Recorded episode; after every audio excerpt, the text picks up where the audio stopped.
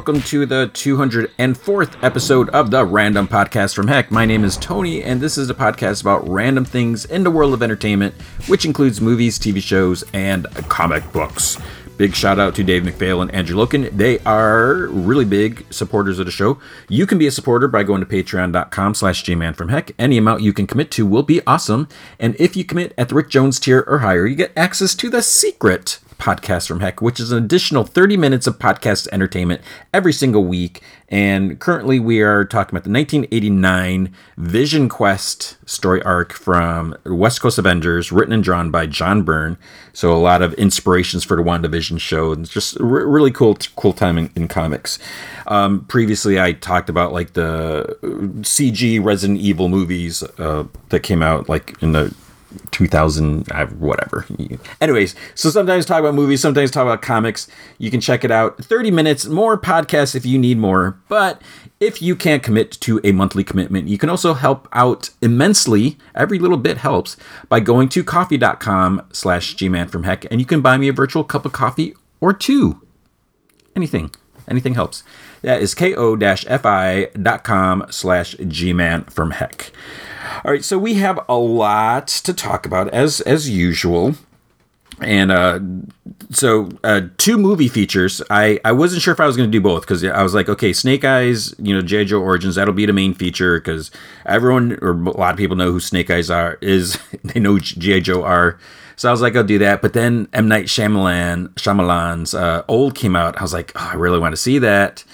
And I was like, well, maybe I'll talk about that next week. But then I was like, no. I was like, I got to see it. I, I, I can't wait because I don't want to any spoilers about the twists or anything. If there is a twist, I, I, won't say if there is or not. So I ended up going in movie Thursday night and Friday afternoon, and so we'll talk about both of those. I'm going to talk super briefly, super super briefly about Fear Street Part Two and Three. Now, it seems like it's kind of after the fact now, but I didn't talk about those last week and just just to share some thoughts about them. I mean, I, I like them pretty much.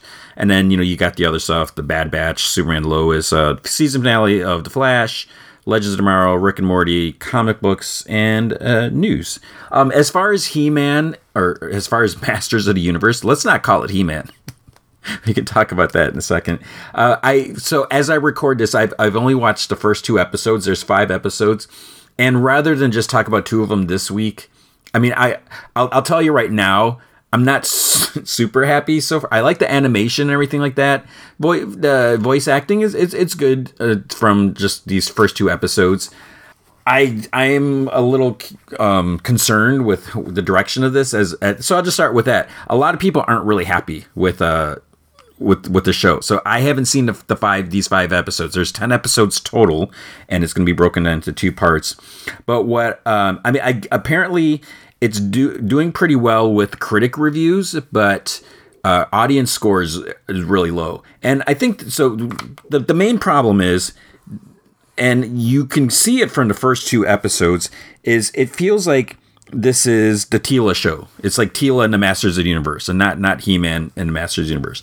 I won't go into specifics about that, but in the first two episodes, you know, there's not a whole lot of He Man. Um, I will I will spoil in the second episode. Did I did I actually did I finish the second episode yet? Maybe I I, I didn't finish the second one yet. Anyways, a lot of people are upset. And you know, some people can say, "Oh, it's it's the dude bros that are you know upset about their childhood and this or that." But the problem is he or Kevin Smith, not He Man. Kevin Smith, like in in interviews like specifically said this is a He-Man show. This is not the Teela show. This is you know a continuation in you know essence or whatever of the original you know He-Man and Masters universe. So far, it doesn't really seem like it. I I think in in that regards, people can be upset if this um these five episodes or the season since I can't you know comment fully on that. If it is about Teela, you know, there's nothing wrong with that, but it does feel like it's just like bait and switch and while the the original show did you know didn't really focus on the female characters but i mean you got to look at sorceress had a big role and you know there were episodes that did focus on Teela but you know it's just you know a lot of them were, were about he-man because it was he-man and the masters of universe. And uh, so it, it's just it feels like that you know this is like a movement that we see you know we elevate the female characters. And you know I, I saw someone compare you know i was looking at reactions on twitter just random people. Someone said it was kind of like the mad max uh, you know with uh, furiosa taking kind of like this the center of you know spotlight or whatever and then mad max was kind of like relegated to you know like a secondary character. So it's sort of like that. And again there's nothing really wrong with that but don't try to market it as you know the opposite or you know something different. You know if, if you're in market as a Teela show just straight out say that. Say hey after you know a generation of you know Teela being in the shadows she's getting you know pushed up. Awesome great.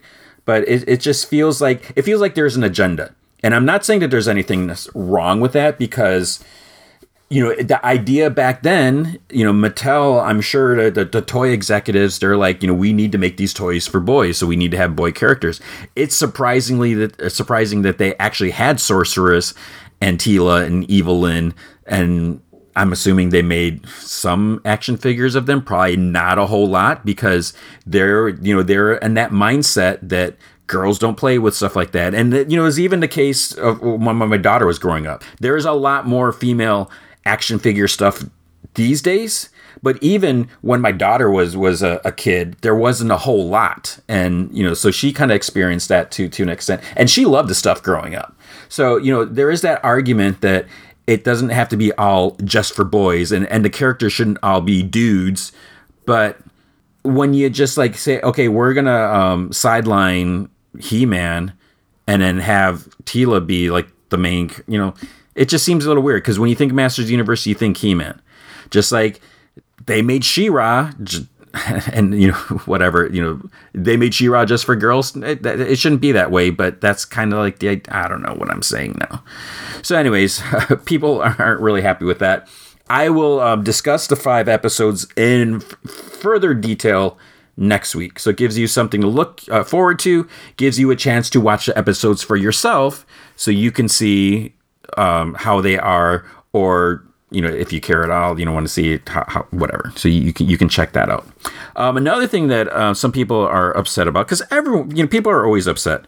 Uh, I also I read this other article um, this is totally not entertainment stuff, but that people are forgetting how to be human. You know, people are going to restaurants now. You know that since restaurants are starting to open more because pandemic is kind. You know that the whatever restrictions are lifting a little bit. Even though you're hearing reports about things are starting to get bad with variants and everything like that, so you should still be wearing a mask. I know a lot of people don't want to.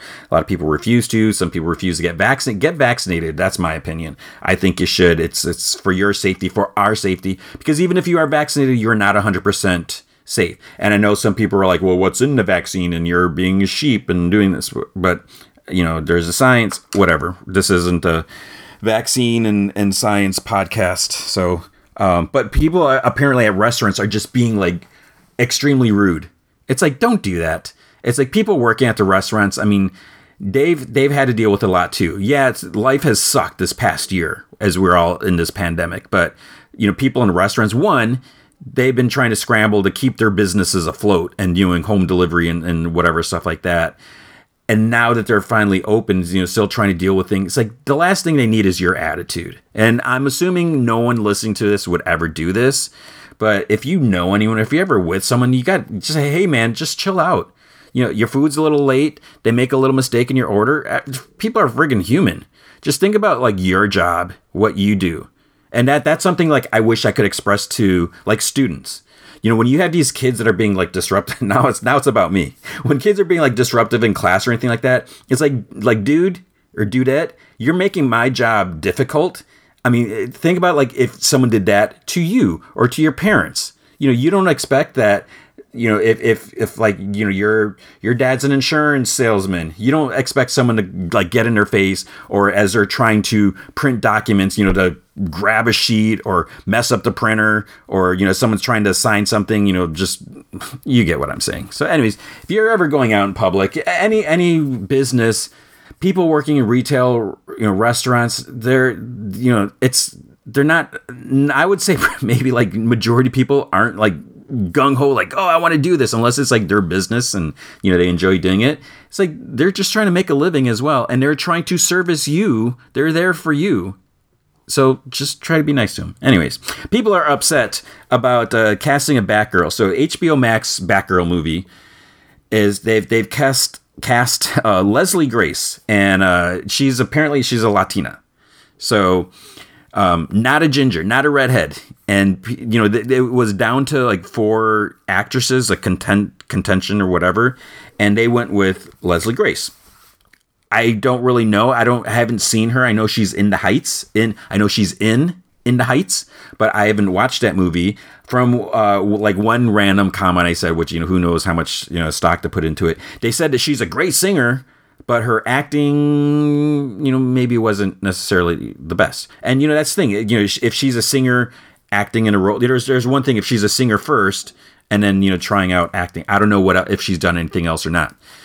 So, the, and then the question is, well, what about the other four or the other three? Did they did um, Leslie Grace give the best audition? I I still feel like sometimes they're saying, hey, we want to diversify or make it, you know, whatever. We want to cast someone outside the box. We you know want to do something different. There's something cool about that, but at the same time, it just seems when you're purposely eliminating someone who could do like a better job because now that they're white and I, I know in the past it was like you know it was only white people were considered. And again i am not white so i'm not like i'm not like the, the spokesperson for white people who are claiming to be you know heard or whatever like that's because yeah they, they've ruled everything for the longest time. But it just you know i'm i'm a kind of stickler for the, the, the source material. And you know it, and I know these are fake character fictional characters or comic book characters. It shouldn't matter. But it, it just seems like when I think of Batgirl I think you know redhead. And you know it's always been it should always be like that. And I know even like Lego Batman you know they they changed her ethnic, ethnicity. But it feels like they're doing it just to do it rather than looking at the performances. If they can legitimately say Leslie Grace gave the best performance out of everyone, fine, great, awesome, congratulations. But I feel like they're just saying, okay, she was the best person of color that gave her performance. I don't know what that noise was. Um, so, uh, whatever. I mean, it, it is what it is these days. I'm not really surprised, and I, I kind of figured that that was going to happen. I as as kind of a joke, but kind of seriously. I you know I always say I was surprised with Masters of the Universe that they didn't try they they didn't um, change the ethnicity of other characters. You know, all of a sudden, uh, you know, Sorceress is black or is Asian or you know whatever. You know, just changing you know, um, I, am trying to think like Orko's now, or or get I don't know. Cringer, that doesn't really work. So we have that. so I guess we have that to, to, look forward to. So I, I mean, I, am definitely going to watch it. I'm going to see how it is, but it's just, it's, it, I don't know. It, we'll, we'll, we'll see. But see, kind of in a, a similar, sort of similar um, route or whatever there's more talks on Black Superman, but this is a little different apparently. So Michael B. Jordan is developing a Val Zod Superman. Um, I guess it's a miniseries for, for HBO Max. So when I saw this news, I was like, oh, because you know when we heard about you know Black Superman coming out, you know everything like that, it's like okay, are they going to do you know Clark Kent is is black now? And uh, but then when I saw this, I was like, no, they're doing Val Zod, who is an established character um, that that uh, Tim Taylor and Nicholas Scott created. I was like, awesome, that's great. And you know, you know, that's like some people say with Batgirls. Like, if you want to change Batgirl's ethnicity, you know, if you don't want to do a white Batgirl, that's why you have Cassandra Cain. You know, we have an established character that was created that is a different ethnicity. So Val Zod is a quote black Superman, if you want want to you know say that.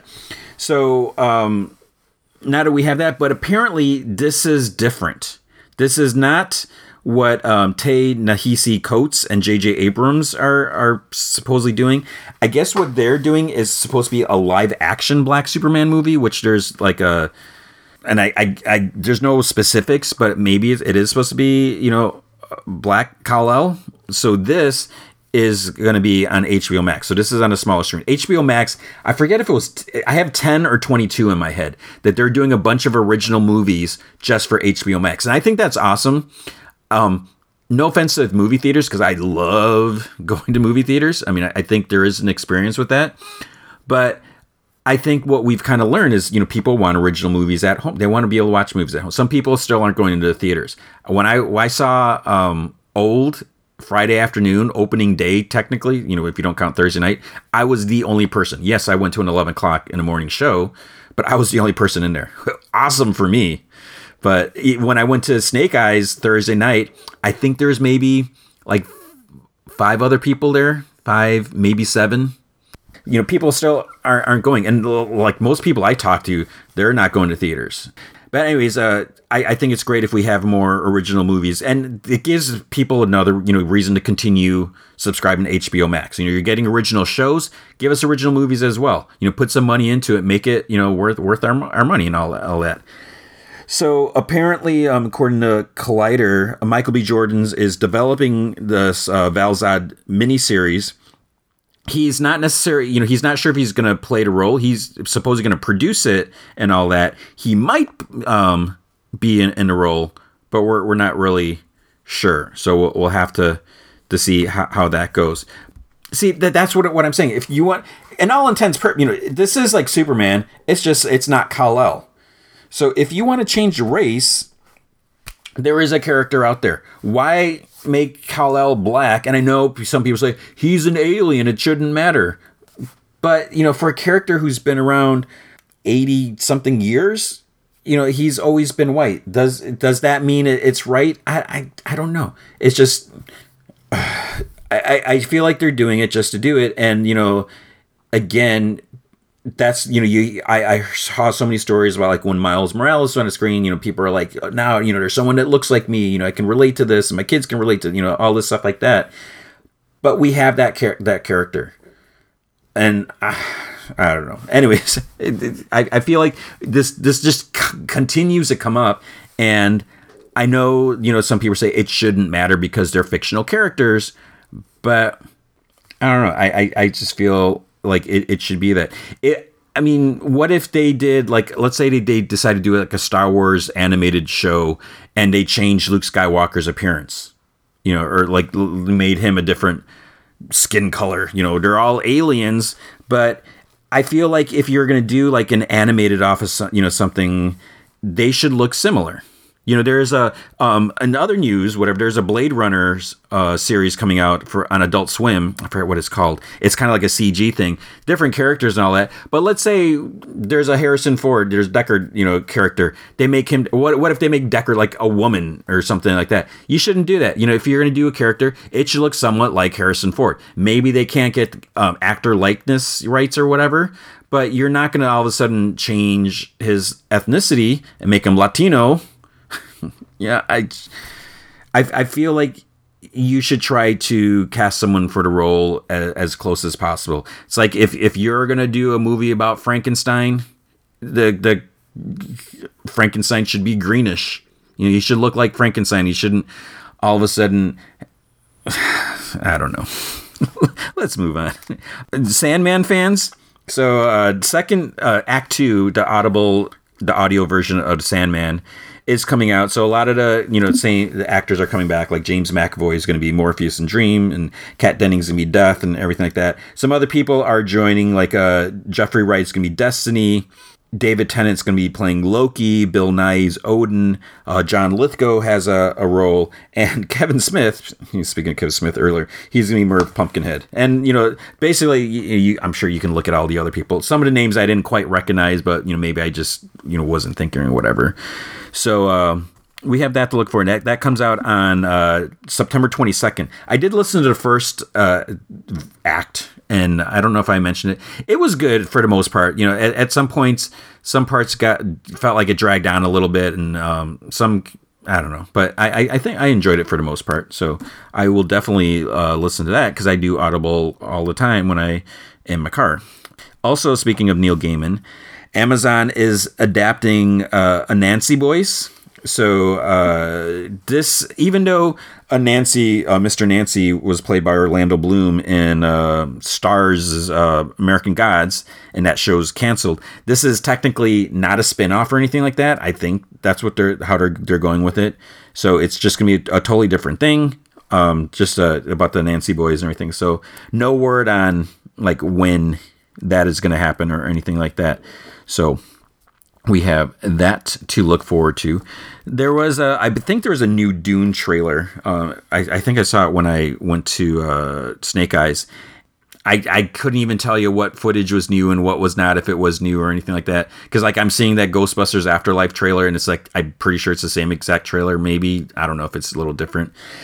But Dune, um, the biggest takeaway for me is that they have a Pink Floyd. They have Eclipse in there, and it's it sounds good because it's um Who, who's doing the score? Uh, I was just having a discussion about this. Hans Zimmer, I think. So it's it sounds cool, but it's just like, uh, I, I, mean, there's just there's just like some bands, some songs that like you feel like shouldn't be touched, but it does sound respectful and it, it, it does sound cool. I, I don't know. So we'll, we'll I, I don't even remember when that movie's coming out. So we'll we'll have to see about that. Some cool news that I I'm excited about that. So um, Daniel Casey, who co-wrote F9, and uh, I guess he did like rewrites on 10 Cloverfield Lane. He's writing the screenplay for the Russo's brothers' Battle of the Planets movie, and um, I remember hearing about this before, and I'm like, okay, you had a Russo brother, yeah, right. Let, us see see if this is actually going to happen. And uh, so I, I, guess it, it's getting closer, whatever. I mean, I love Battle of Planets, Gatchaman. I'm, I'm, I'm really looking forward to this. They're actually making three Gatchaman Funko Pops that are coming out, I think it's September. And so, yeah, you know, I've had to pre order. I'm trying to cut back on my Funko Pops, but I had to pre order those. I, I just love that.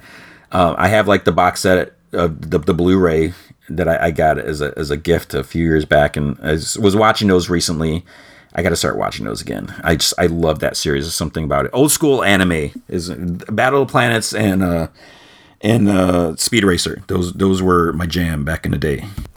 How about some Zack Snyder news? So a couple things. Zack Snyder um signed a deal with Netflix. I, I think it's just a couple years. So it doesn't sound like that's a, a whole long you know amount of time. So you know he did Army of Dead. They're doing the Army of Thieves, which is the Army of Dead prequel.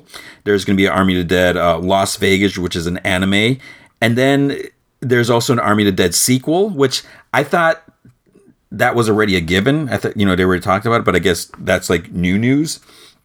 And uh, so there's a quote from Zack Snyder My goal and hope are to bring as much quality content I can and do it on a giant scale big projects and big movies. Yet uh, he's starting off with uh, three zombie movies. That's uh that's his big big ideas. it's like okay, and apparently um, he's bringing he's he's going to be doing this movie Rebel Moon, which is a like a samurai inspired Star Wars movie. And from from what I heard, that he actually pitched this to as as a Star Wars movie. Like I forgot if it was like seven years ago, ten years, a while ago, and they're like, nah. So he's using his old pitch. He's like, okay, I'm gonna make a movie on it, and so it's basically Star Wars and Seven Samurai or, or whatever, and um, okay, we'll see. I had, I have, I have zero expectations for it. I'll watch it, but I just. It's, I don't know if it's a big idea. I mean, when you're taking a piece of this and a piece of this, and even doing like a zombie movies, it's like you know Army of Dead. I'm sure people loved it and everything. I did that really bring anything to the genre? In my opinion, it didn't. I mean, maybe once we get more answers, like you know what's with the friggin' robot zombie or whatever, and I don't. Uh, Marvel Studios. Uh, this is kind of cool news. They're um, starting like a smaller production studio that's just going to be focusing on uh, animated projects. I mean, that's great. You know, we have What If starting on August 11th, which I'm looking forward to that. So this is good news if they start doing more animated uh, stuff because it feels like you know it's something I always expected when when Disney bought Marvel. I was like, okay, this is great. We're gonna get more animated stuff. We got like Ultimate Spider-Man, and there was a there's an Avengers series it just didn't quite work for me. Like even my, my daughter wasn't super crazy about the the whatever the Avengers was. She loved Avengers Earth's Mightiest Heroes, the one that Chris Yost was um, writing or, or, you know working on. But the the next one that came out, it just it felt a little um, and no offense to anyone involved with it, but it felt a little watered down compared to it. It you know wasn't on as big a scope, and I didn't give it a fair shot. We didn't give it a fair shot, but you know we we we both watched it, and the gauge was, you know, if my daughter, if it wasn't like holding her attention, you know, and, and I always gave her the choice. I was like, "What do you want to watch?" And you know, she would choose. You know, of all the we had so much stuff to, uh, and you know, she didn't watch TV all the time, so she loved Earth's Mightiest Heroes. She loved that, and uh, you know, Spectacular Spider-Man. She loved that. Ultimate Spider-Man. She she liked it, but you know, it was a, I think she recognized that it was a little silly, and it wasn't like really, uh, even though she was a kid and liked silly things so I don't know. I, I, I felt like I was like, Where, where's all our cool anime? You know, if you got comic books, which is you know one step away from, well, several steps away from animation, but it, seems like it, it, was like a given that with Disney's track record, that you, you could easily or whatever, maybe easily do some sort of animated shows that are really cool, and we didn't get a whole lot of that. So, um, well, we'll see what comes out of this. Uh, Tomb Raider news, not a whole lot of Tomb Raider news for Tomb Raider 2 it apparently isn't officially greenlit greenlit yet. So uh, Alicia Vikander said that the script is still being worked on, and um, she's not really sure what, what's going on. I think she said something like, you know, you know, COVID had a, an effect on it. She's like, if it was like a year ago, it probably would be in motion, but now it kind of sounds like maybe the studio's waiting to see what the script is before they're like, okay, yeah, let's go for this. You know, they're probably being a little cautious, which is understandable. You know, because you know, with the way things have gone, everything is like, you know, they got to be kind of choosy where they're going to put their money and, you know, what can get them the most bang for their buck. And um, the first movie was successful enough to warrant a sequel, but it wasn't like a huge, you know, box office smash. So, you know, they're, they're probably just like, let's, let's see, you know, what, what we can, we can come up with. So that, that, that makes sense. Um, and as far as some comic news, there's going to be a Superman Lobo comic coming out. I think it was just announced, but I feel like it wasn't just announced. Um, I, I got a press release for it. I actually didn't get a chance to open it. I was I think I saw it when I was like at the theater or something like that. So I think that's coming out in August. I I'll be honest with you. I mean, I'll read it, but I'm I've kind of had my full fill of of Lobo, and um, I don't know. It's, it's, just, I think it's just that attitude is just like, whatever, dude, you know, and I, to make a, a series or mini series about that, it's like, okay. Um, there's also going to be a Luke Cage, uh, City of Fire comics, a three issue miniseries which I'm always hesitant about the three issue series, unless it's like a prestige format where it's a little thicker. But three issues just seems weird. It seems like it should be four issues, four, six, eight, or twelve. But when you get less than four, I don't know. But I mean, that's fine. Don't drag it on if, if it's not necessary. So it's going to be by Ho Che Anderson, um, and it's going to have different artists. What's really cool is Ray Anthony Height is going to be doing issue two. So Ray is a great guy. He's a great artist. You may remember him from the Mystery Art Challenge if you watched those videos back when I was at that comic buying place. So um, congrats to Ray. Um, I, am looking forward to that. Munsters reboot news. Uh, so we we had a, if this can be like a weekly thing, I'd be fine with that. So um, Rob Zombie revealed on Twitter. Uh, heard the Herman Munster like prosthetic, like his forehead prosthetic, and it it looks like Herman Munster. You know, so that that's it's a good sign that you know it, it's. I mean, how it's like, can you really get Herman Munster wrong? Probably, but it there maybe there just there's not that many options how they could change it, but it looks like Herman Munster. I don't think they've um I don't think they've announced who's playing any of the uh, of the the characters. I don't think we know who's playing Herman Munster. But if they have a prosthetic, chances are they would have molded it to someone's face. So maybe they already have someone cast. I mean, I don't. It seems weird. To, like, oh, let's just make this and see what it looks like before we cast someone. It's like that seems like a waste of, of whatever money.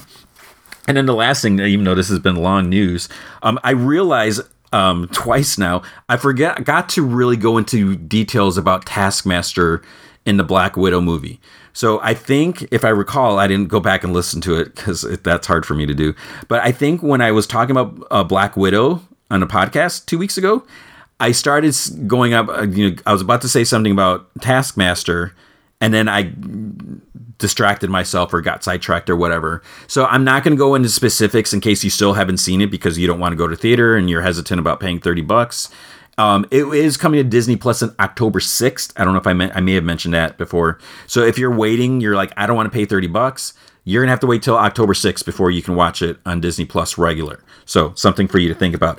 I do well, I, I, I mean I recommend seeing it in the theater, but again, if you're hesitant, that is totally fine. I'm not going to say you're being ridiculous or anything like that. It all depends on how safe you feel and how much trust or, or you know faith you put in your theater if, if you feel it's safe and everything. And I would say you know how busy is your theater? Mine is not, so it's it's great for me. But all I'll say about Taskmaster that I want to say in case I didn't get into specifics, as as we see in um uh, uh, quite often or semi often in, in MCU movies, sometimes they, they change characters for various reasons. You know, sometimes they have to to make their background story to condense it a little bit to, to kind of make it fit and everything. You know, kind of like how Wanda is not a mutant. You know, Magneto is not her father because they had to change that because there was no X Men or whatever in the MCU at that time because rights and all that stuff. So, you know, we sometimes see that they have to tweak characters a little bit here or there just to make it work. Fine, I get that. And I, I kind of wondered if that was going to be the case with Taskmaster.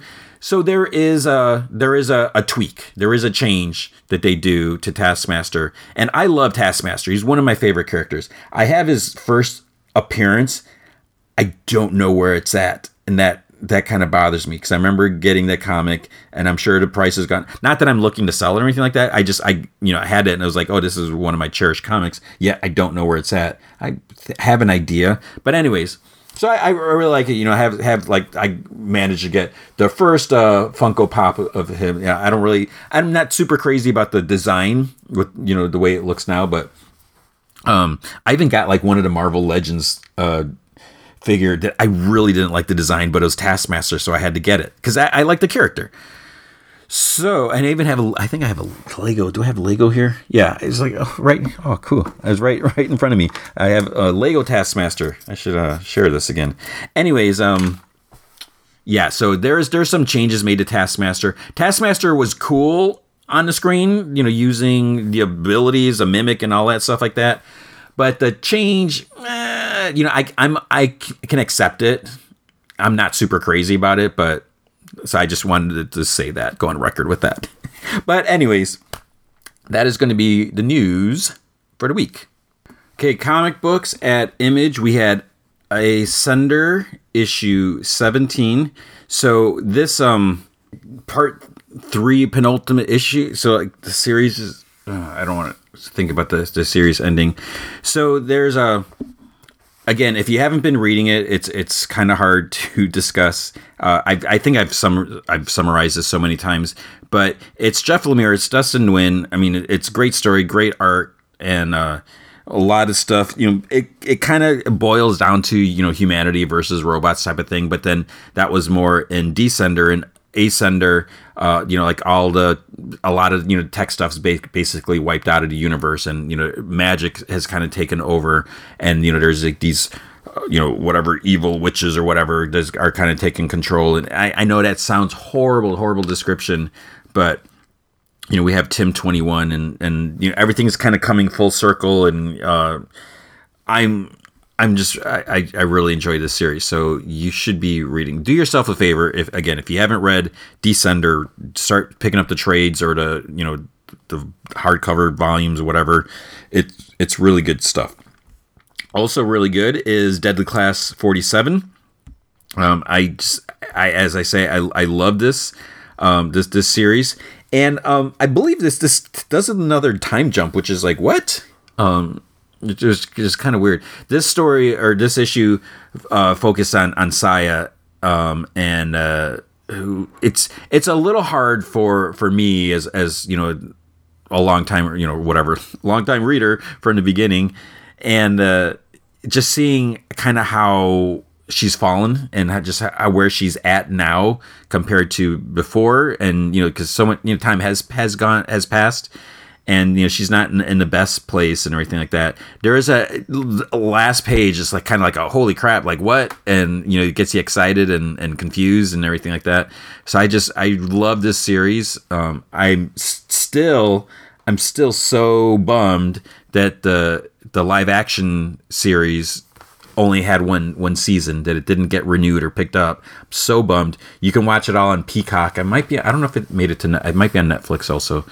But um man, it I just I love this comic so much. And um you know, Rick Remender, Wes uh Wes Craig it's this is another one. If, if you haven't been reading this, man, you are in for a treat if you ever start. Home issue four. So this is about the the kid from Guatemala. Him and his mom try uh, going to the United States to live with uh, the mom's sister.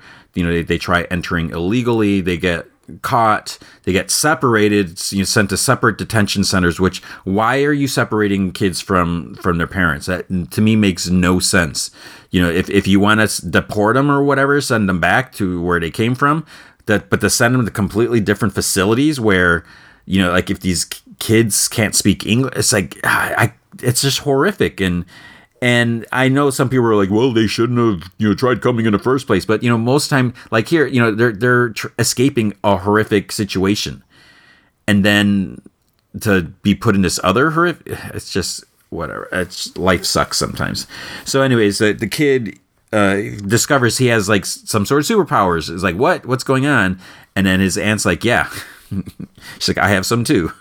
And he's like, what? How come I didn't know? And so he's finding out more, but you know, he's trying to trying to you know he has to keep a, a low cover and or something like that. But the immigration they're making him out to be like some superpower terrorist or like that. They're like he escaped and threatened, and they're like making out like shoot to kill. If see, it's like this is a little kid, and so uh, things are aren't aren't going too well. And then yeah, so one part is like you know he's he's playing he's sitting at home alone you know while his his aunts because his mom is back in Guatemala because she got she got sent back or something like that. And uh, so he's with his aunt. She has to go to work, and she's like, "Well, you know, just stay here, you know, whatever." He's like, "Yeah, that, that's fine." And then he sees some kids outside, like kicking a soccer ball around. They're like, "Hey, you want to come out?" So he's playing with them.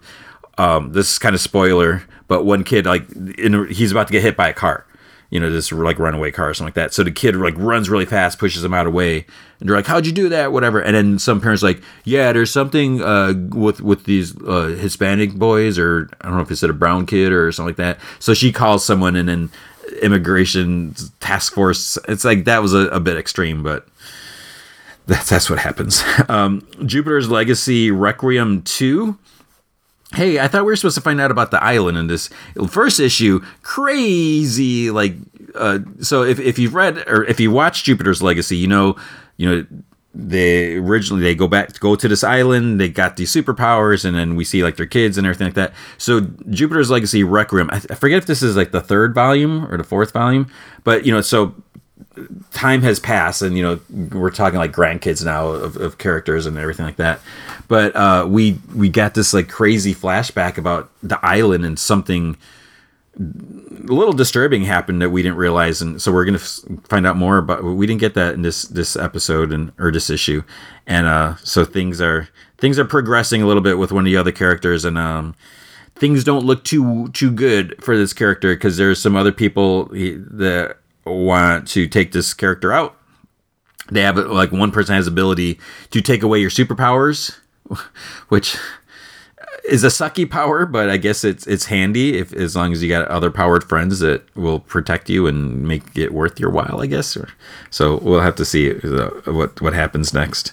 Um, Mother, Mom, Mother Madness came out. So this is the um, Emilia Clarke comic that came out, and I, I I got, I got an early copy of this, and I, you know I started reading. I, I there's something about it that I couldn't quite get into, and I, don't, I think I need to be in the right mindset.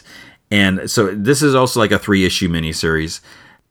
I, I just I don't know what it is. So it says the mayhem begins with Maya, under the weather scientist by day, over the top superhero by night, and badass single mom twenty four seven.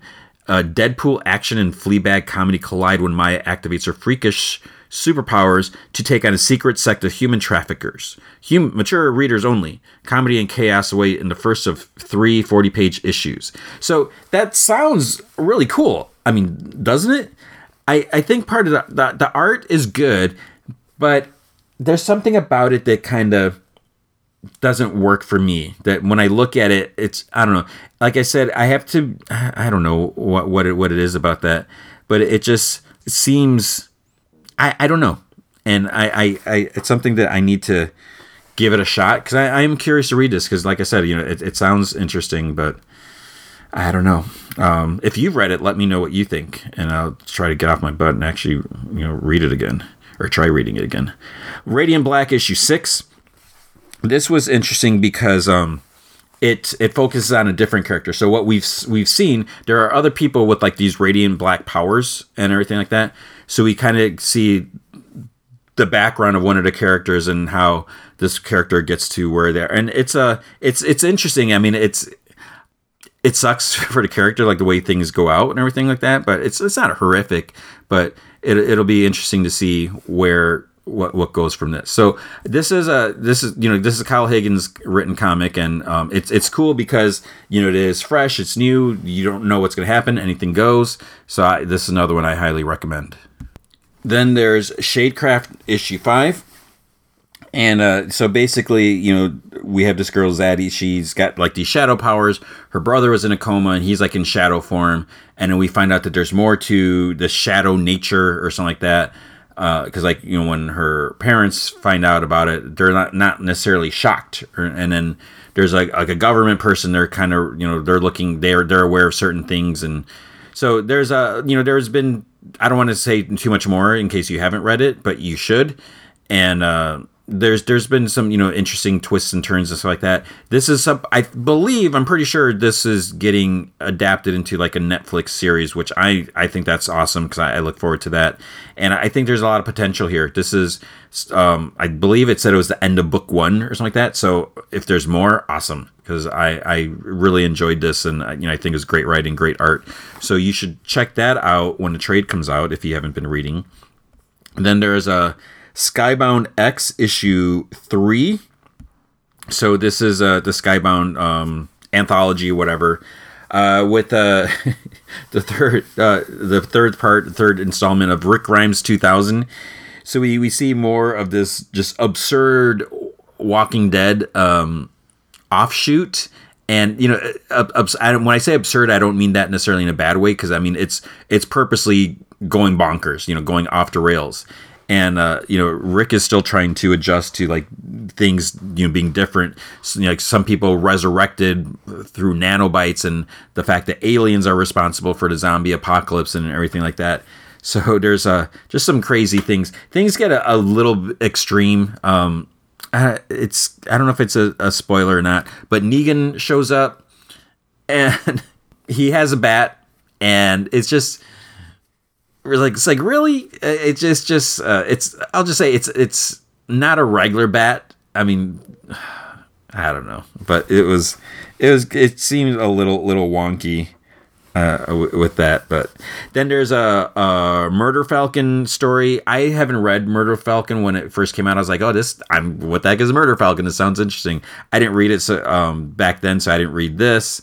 Um, there was a Science Dog story but I didn't don't recall reading the first part. So this is just like a straight up continuation. So I'm like, wait, what the heck is going on? I think he was like on a on a where was he on? He must have been like some sort of helicarrier or something, and it was like a sabotage and about to crash. And so I'm just like, wait, what's going on? So I read it. It was cool, but I didn't had no idea what was going on, and that's everything like that. And then uh, there was a assassin nation uh, story I, I, that's another comic you should read. It's that was a, a, great series. So Erica Henderson. So that that was fun, and um, I'm hoping that means you know we're gonna get more, uh, like another another volume. Time Before Time issue three. So this is a stories. Uh, this is a comic written by Declan Shalvey, and uh, the art is uh, De- Declan Shalvey and Rory McConville, and then Joe Palmer, I think, or Chris O'Halloran do do the art.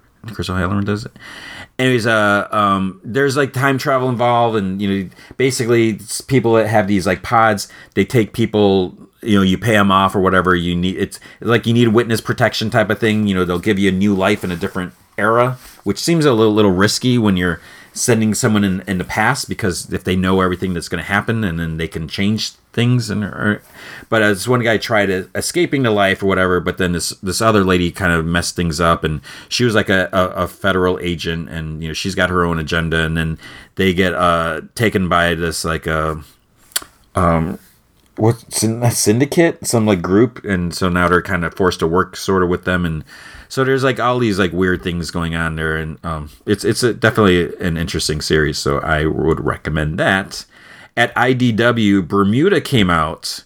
So um, I somehow didn't really hear much about this, but this is I mean, it should have. It's John Layman and Nick Bradshaw. So um, I just I only heard about it through Nick Bradshaw's Instagram so basically, it says uh, the synopsis There's a region in the Atlantic Ocean where planes disappear, ships are lost, and traveling souls go missing, never to be heard from again. And there's an island within this place, mysterious and uncharted, untouched by time and civilization, where all who are lost end up human. Uh, and, and, wait, where all who are lost end up human or other? Where all who are lost end up. Oh, where all who are lost end up human or other. So there are other people here. Jeez, I can't read. Bermuda lives here. She's 16, scrappy, and living on this insane and wondrous jungle island, fighting every uh, turn to survive. It's the only life she's ever known. She can handle the dinosaurs, the pirates, the crazy soldiers, dark magicians, and strange monsters. But the weird new kid who washes ashore just may be the biggest challenge Bermuda has ever faced as he drags her along on a perilous rescue mission she wants no part of, and he's likely to be the death of both of them.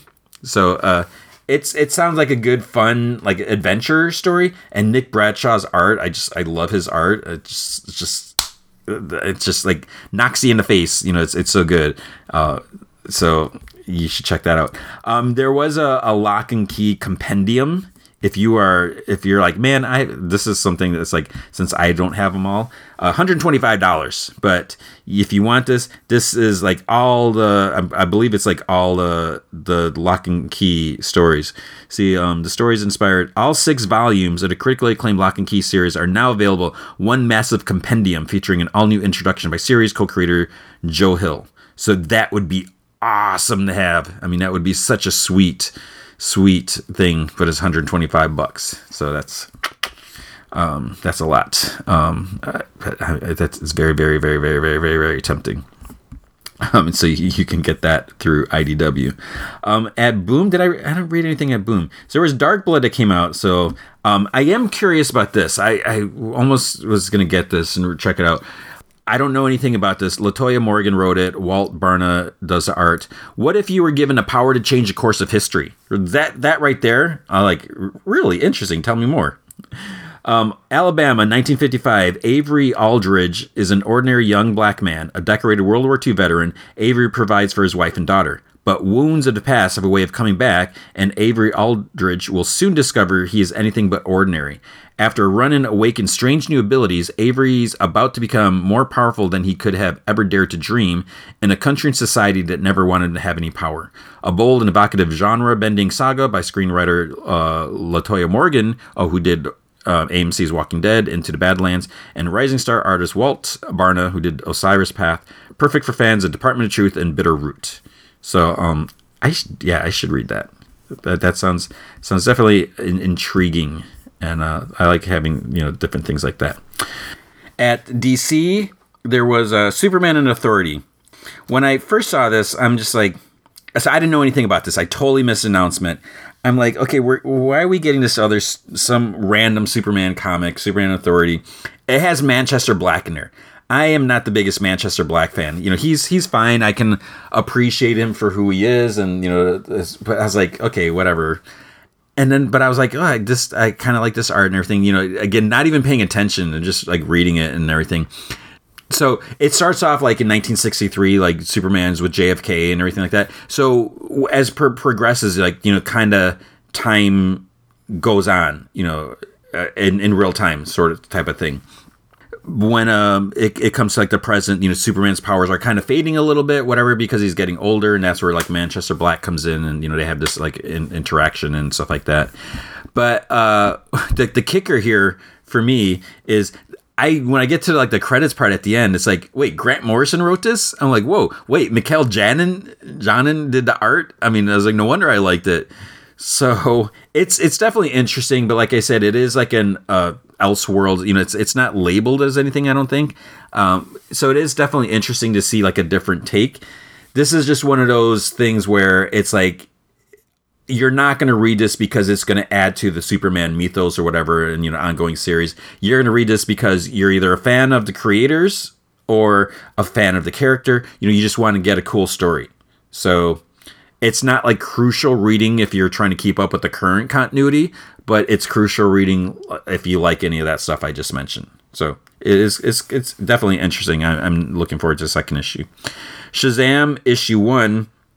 Um, I don't I, I I'm not super crazy about what's going on with Shazam just because his powers are in, in flux, whatever, and you know he's he's Billy Batson's having a hard time. It feels weird that you know he's at Titans Academy uh, because does like does he really need to learn how to use his powers? I mean, you know, he's been in theory, theory, I guess, I maybe not, you know, operating as Shazam for a while, but you know, he's trying to deal with things, and then it's just weird that no one knows that Billy, or they didn't know that Billy Batson was Shazam. So it's like, how's he going to do any training or anything? So it's just kind of weird, but you know he's trying to. Oh, he's and he's been avoiding talking to Freddy because you know Freddy's in a hospital. He's not doing so well, and I think part of it is because with with Shazam's powers all messed up, you know he can't share the power with the others. So like no one has their powers anymore, and it just it's like wait, when did all this happen from the Geoff Johns series to this? And and I don't know where this happened. And we had like the future state stories, and I, I read I probably mo- I think there's like a couple different takes or whatever, which again is where it's, it's confusing. So I just I don't know how things got to this point, and I, I don't like that it's like I don't like characters being torn down, and I, I I know part of it is so you know they can rebuild themselves or whatever, crawl back up and. But it's like to me that's not super fun. I don't want to see a character like all beat up and everything and you know just being like a like a image you know pale shadow of who they used to be and you know trying to sort things out we need it's important i guess but we have all that and uh, you know mary marvel mary does not mary marvel mary does uh, make an appearance as well so we'll see i don't know how i feel about it um, but again those are my reasons not that it's like horribly written or horribly drawn or anything like that it's just that it's not what i want for shazam but that could be a good thing uh, Blue and Gold issue one. So this this is by uh, Dan Jurgens and Ryan Sook. Um, if you're fans of, of, them, then yeah, you're gonna enjoy this. And uh, it was it's it's fun and enjoyable. I mean, it's it's I, I feel like this is what many people have wanted for a long time. You know, seeing them back together. This is awesome. This is finally happening it's weird. It's like, how does this happen? How is uh you know Ted Kord is Blue Beetle now, and we've had the other Blue Beetle, and and it's just the whole how the timeline is different now and fixed and resorted. I don't really understand all that, and maybe we're just not supposed to worry about it anymore. But it kind of you know we we have a lot of as much as I love Booster Gold and all that, he he sometimes just feels a little redundant. It's like you know he's all about trying to make a, a, profit, trying to make a name for himself, and you know, trying to make a living. And you know, he he's just all about you know getting likes and followers, or you know, live streaming things and getting the attention and recognition for everything. And it's just like, okay, that's a bit much. And I, I feel like after what happened in the Batman comic, was it Tom King, whatever, where he like went through like this huge ordeal and now it's like you know he's back to you know being like the big bonehead and it's it's definitely interesting and you know seeing how you know they're both like goofballs but like you know blue beetle's not necessarily you know he's he's a smart dude so you know there's definitely some interesting things here um supergirl woman of tomorrow this is like i think this is like the fu comic of of the week and uh, I I this is absolutely I don't know if this is in like proper continuity. I don't know what the heck DC. I'm not happy with this book. I'm gonna straight up say that. And uh, I, I know it's not fair to judge a series when it's you know not done. I think this is eight issues and this is only issue two, but whether this is in continuity, if this is not in continuity, okay, that is totally fine. But if it is in continuity, f you, because Krypto's dead. Spoiler: Krypto's dead and it's just ridiculous the way it happens. So at the end of the first issue, you know, it's Supergirl. So Supergirl goes to this planet. You know, her and Crypt, Krypto go. It's like her twenty first birthday. She wanted to go to a red sun planet. So I, I think basically so she can drink and whatever, get drunk or something like that, and not have like the super powered effects like inhibit her ability. Okay, whatever. That's cool. You're going across space just to get drunk. But anyways, she kind of gets pulled into this like um this this girl, her father was killed by this evil, scummy dude. Supergirl kind of gets pulled into it, but then at the end, like she and Krypto get get shot, like with poison arrows and stuff like that. Supergirl manages to survive, but then it's like it's not really clear what's going to happen to Krypto. And I don't even remember if it was definitive in the first issue because I I feel like I would have been more upset. But here, so now they're they're traveling, the two of them. It's like, where's Krypto? And then there's like this flashback, it's like they're trying to save Krypto, but they couldn't save the animal. That's that's Krypto's death. Just like some flashback that makes it seem so meaningless. And, and it's just like screw that. It's like I'm so tired of doing all this stuff and I don't know. So the thing is, I love Tom King. I think Tom King is a brilliant writer. I'm not happy with what he's doing here, but it doesn't mean I, I don't like him. I love Vision. I love Grayson. I, I thought those were great. Vision really tore things apart. And you know that really you know was like an emotional roller coaster. That was great. But then it's like he kind of keeps doing that. Killing alfred? Screw that. I still think that is that is a, a, a stupid decision.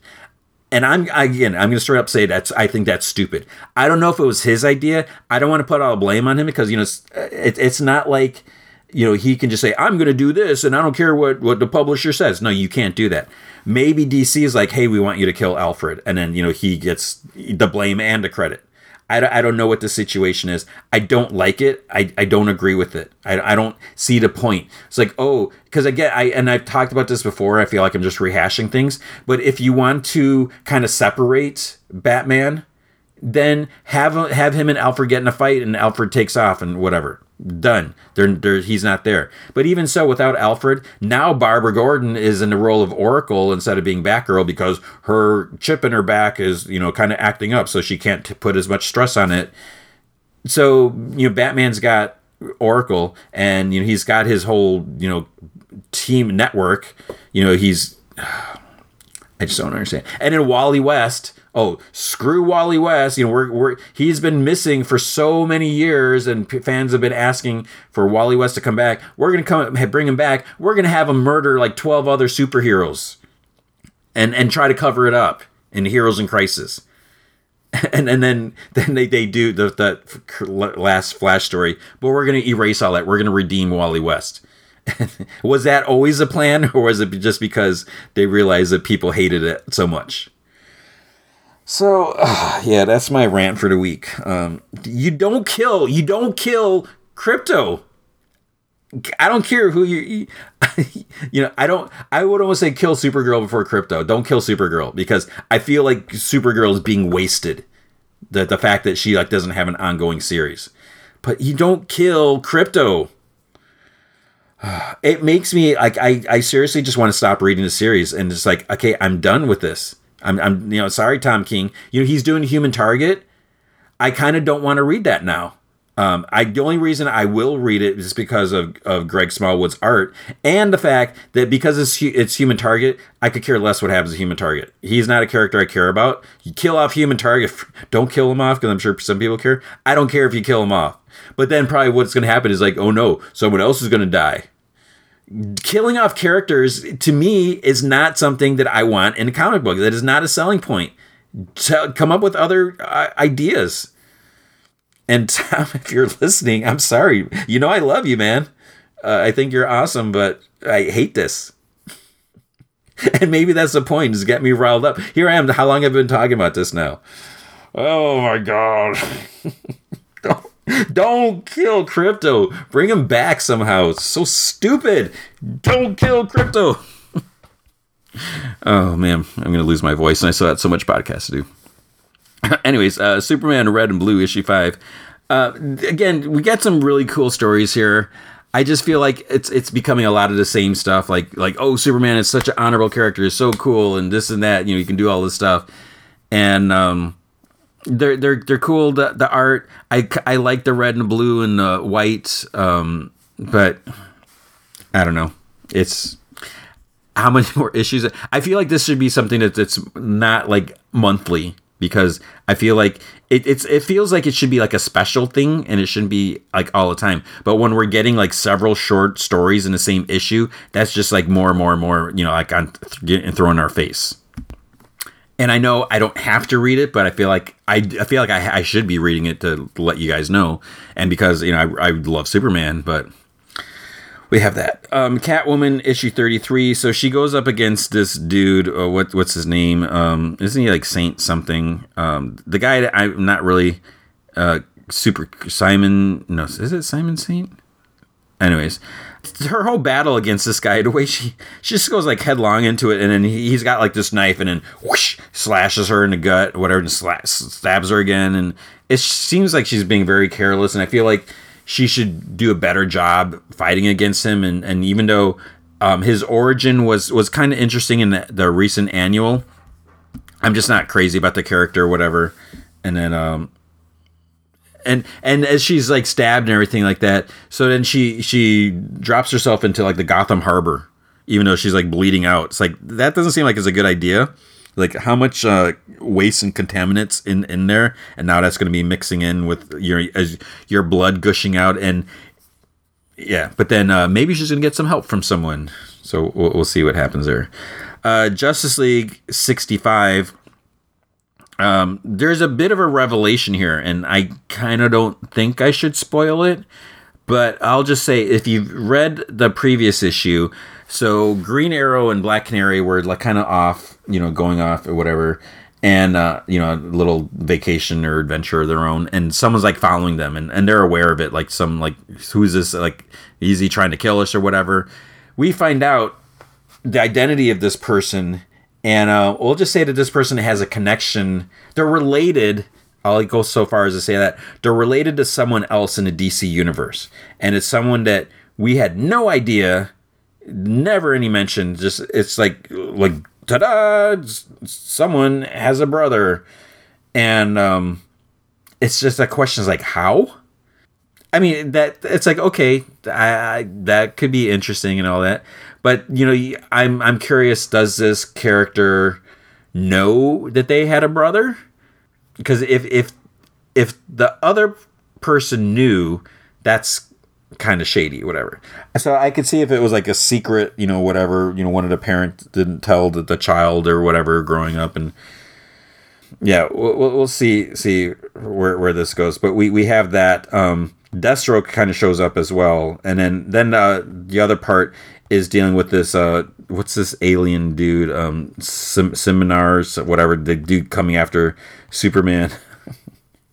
um, there was a funny part. The one, so the Justice League is getting attacked, and then um, Batman's like, "Wonder Twins, we need power, like we practice." So they're like, "Wonder Twin powers activate. Form of Gorilla Grodd Form of bucket of ocean water." And I was like, "Wait, are you serious? Why a bucket of ocean water?" Well, we know Aquaman, or maybe you didn't know that Aquaman's there.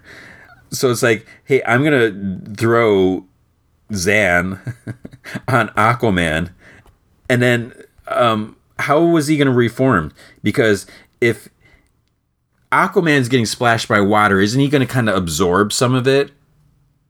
I just, I'm, I'm just like, how, how is Zan to reform? And uh, that's just, I don't know, understand that anyways, so yeah, things are, are, are looking pretty pretty dire for the Justice League. And then there's a Justice League Dark Story, which I didn't read. Nightwing issue 62. Um, I obviously, of course, I, I love this. So this is Tom Taylor uh, writing this, and the whole idea. So it's like the mystery of Melinda Zucco. So, um, what's the synopsis say? Because I don't want to spoil too much. Well, Linda Zucco's connection to the man who killed Dick Grayson's parents wasn't a surprise to the Blüdhaven hero, but what the former Robin discovers about Linda's ties to the Flying Grayson leaves the unusually upbeat detective speechless. So, um, see, it's it's a spoiler, but I think, I mean, there's gonna be some spoilers because you know it, it's just ridiculous if I I know I can't tiptoe around everything, but basically, so spoiler, uh, cover your ears for ten seconds. Ready? One, two, three. Here we go. Or three, two, one. Ten seconds. Right now. She says that she is Dick Grayson's sister. Okay, spoilers over. So, how could that be? We find out because when you think about that, you're like, wait, if that's true, the way that that happened, what does that mean? You know, that that seems a little questionable. So one of the things is, you know, we're looking at who is this uh, Melinda Zucco and how did Dick never know about her? Um, the, the one question I had as reading this is like, is she older or younger than Dick? And because if she's younger, that kind of means some like, wait a minute, um, I don't know how I feel about that. If she's older, which I think she, I'm trying to think of how how it was told. I think she is older, so I'm like, okay, that makes sense. So maybe just a, a little older. But uh, apart from that, you know, when, I, it's the idea, it's like, wait, really, you're gonna do this? Like I, after all these years, and all of a sudden this, it, I, I to- totally accept it. It, it makes sense. I'm, I'm totally by it. I'm down with it. Um, it's not like like like I'm like yes, this is what I wanted, but I I can totally accept it the way it's been explained and laid out and pre. I think that that's it makes perfect sense. It's a brilliant brilliant explanation. I, I would go as, as far as to say so. It, it works perfectly. So I'm I'm okay with that, and I'm really curious to see what this means for the character um, because you know she's now the mayor of Blüdhaven, and, and you know she's working with Blockbuster, and Blockbuster's not a good because uh, didn't he kill like the former mayor just so she can become the mayor? And she's like, okay, so what does that say about her? Unless you know she her hands are tied. I don't know, but I'm I'm really curious. I, I this is a great series. I'm so glad that Tom you know Tom Taylor is an amazing writer, and I'm so glad that DC is like, okay, we'll put you on Nightwing you know, instead of we'll put you on a Batman book or you know he's doing a Batman mini, but you know that that they may say for whatever reason you know they don't always want to give Nightwing, they don't give him the the attention that he should get. So the fact that they're letting Tom Taylor or you know letting him having him do it, I'm I'm so glad that they're using putting his talent on this book because it's it's just great. And then we have um the Flash 772 so Wally West is uh, not retiring, but he realizes he's like he needs a friggin' job, and you know, so what can he do? And you know, he's he's trying to figure things out, and trying to go on some interviews. He's trying to do things the old-fashioned way. He doesn't want to hand out, you know, he doesn't want to go to Ollie or Bruce and whatever. And so he's uh he's got like a gap in his resume, which you know, how's he going to explain that? So um, it's it's just kind of interesting to see things you know go out and then um, he does get a job, and then it turns out that there's a connection to someone else, which I'll mention next issue because it may play a bigger role.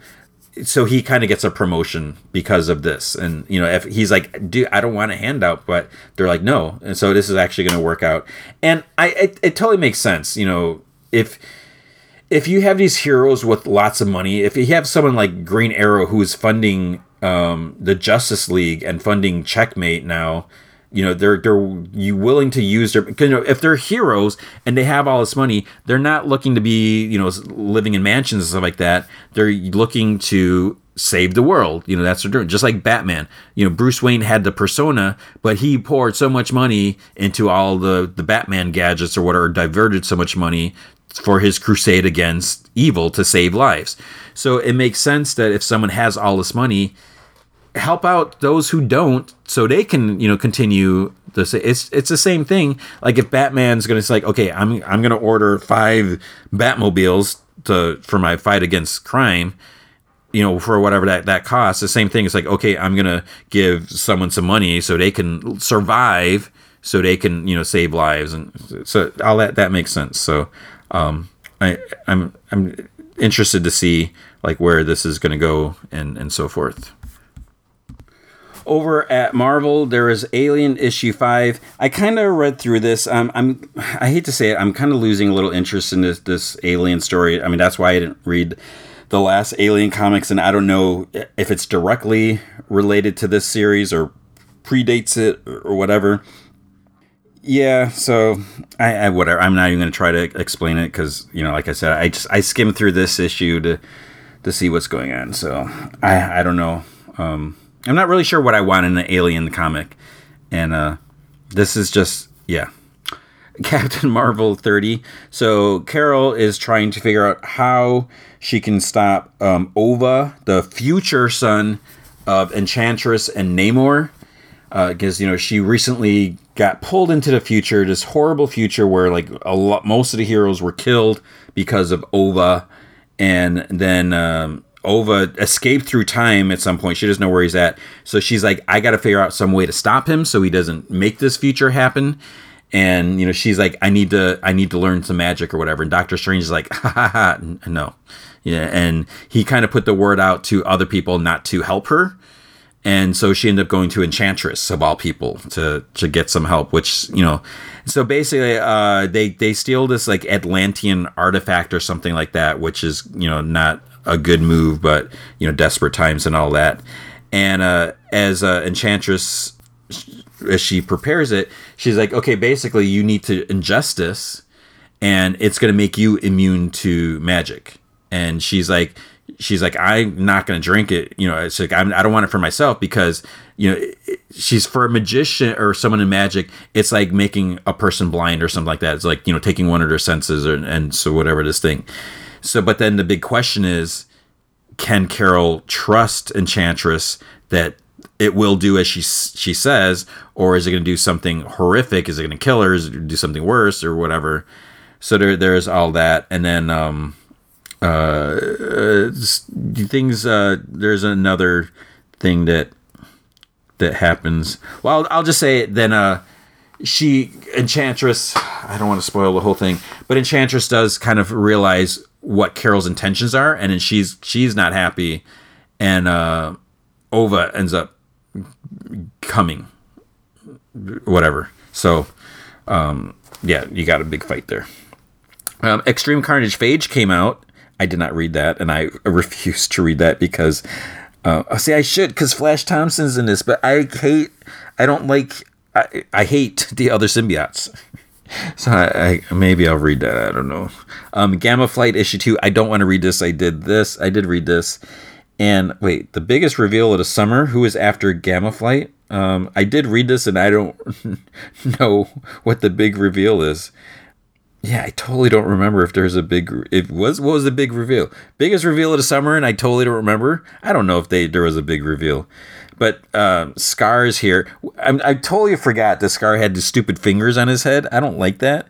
I, I vaguely recall that happening. Um, but yeah, this I don't know how I feel about about this. I mean, I'm I'm interested. You know, I I I think. Uh, Absorbing Man's an interesting character, and I like him and, and Titania, Titania together. Um, Doc Samson, I don't like him in as green. Um, Walter, Walter, what was his last name? Walter Langowski, and his body, it, it just seems in this. So he's in a green Sasquatch body, and then I don't like what's going on with Rick. I guess there's just a lot that I don't like. Um, Guardians of the Galaxy issue 16. Um, last annihilation starts here. And see that's a problem. I wasn't super crazy about annihilation and now we got this and i don't know what it is about this series either. Um, so things are, are kind of heating up and everything and and yeah so um, I, I, do like the, the mention of, of them being like uh, you know they, they, talking about mars like that the x-men have, have like terraformed and all that and, and like being at the the hellfire uh, gala but yeah. So the Guardians get attacked, and Nova and, and Starbrand or Starbrand, Star Lord are gonna go, and yeah, I don't know. And Dormammu, he basically took over Ego to Living Planet, so now he's a giant planet-sized Dormammu head. Okay. Marauders uh, issue 22.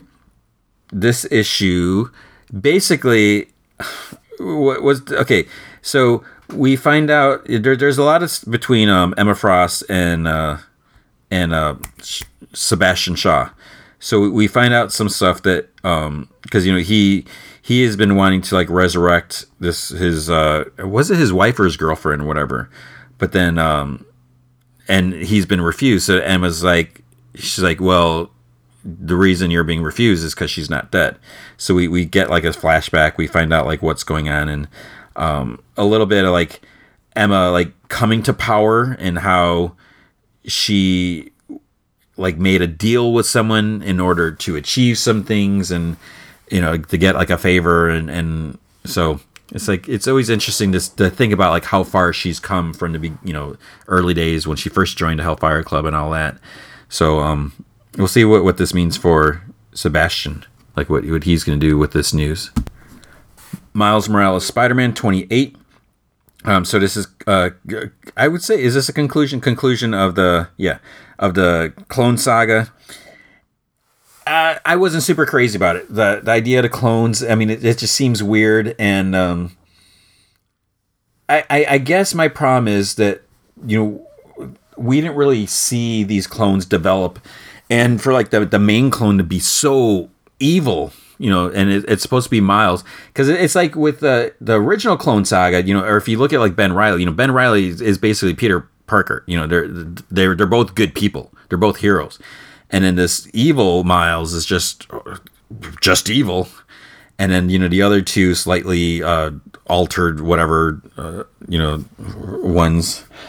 So uh, we do get a interesting conclusion. Um, we'll, we'll have to see where, where this goes and and that. And I think uh, so. I mean, it was it was an okay story arc. I mean, for me, it, when I first heard about it, I'm like, okay, this is cool. I I am one of the few people who liked the original Clone Saga for the most part. I won't talk about the ending. And uh, so I'm, I'm, like, okay, I'm, I'm totally down to see what they're going to do with Miles and how to, you know, you know, change things or just whatever. And it it wasn't as super exciting as I thought or I hoped.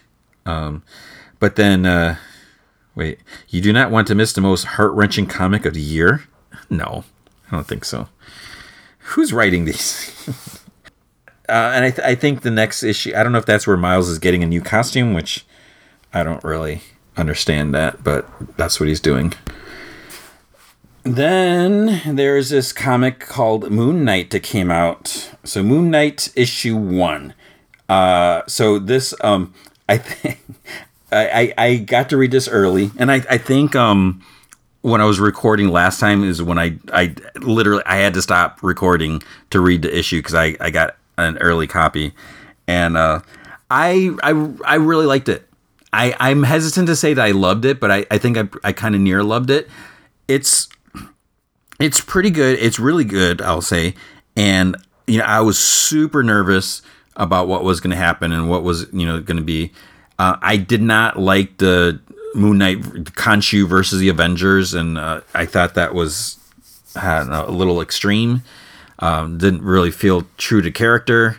Uh, so I, I, like what's going on here. That it's you know it's kind of pulled back a bit, and you know Moon Knight has his you know his little mission. He's protecting his neighborhood, and people come to him when they need help, and he'll you know unleash his uh, his brand of justice on people. And uh, Jed MacKay I, I, I love what he's doing. You know, I have been praising Black Cat since the beginning. I, I love what he's been doing there, and I feel pretty confident in his hands so far. You know, there, who knows what's going to happen, and you know, because there's always editorial decisions that might say you can't do this, or we'd rather you, we want you to go this way, or so fingers crossed because I, I like I said I really enjoyed this issue and uh, um, you know there, there's some talk about like you know he has a therapist here. Why does he have a therapist? There's a reason. Uh, it's kind of like mandated, whatever. And you know there there is mention of like what what about Khonshu? Where's he at? And and other things like that. And uh, is Moon Knight getting a new nemesis?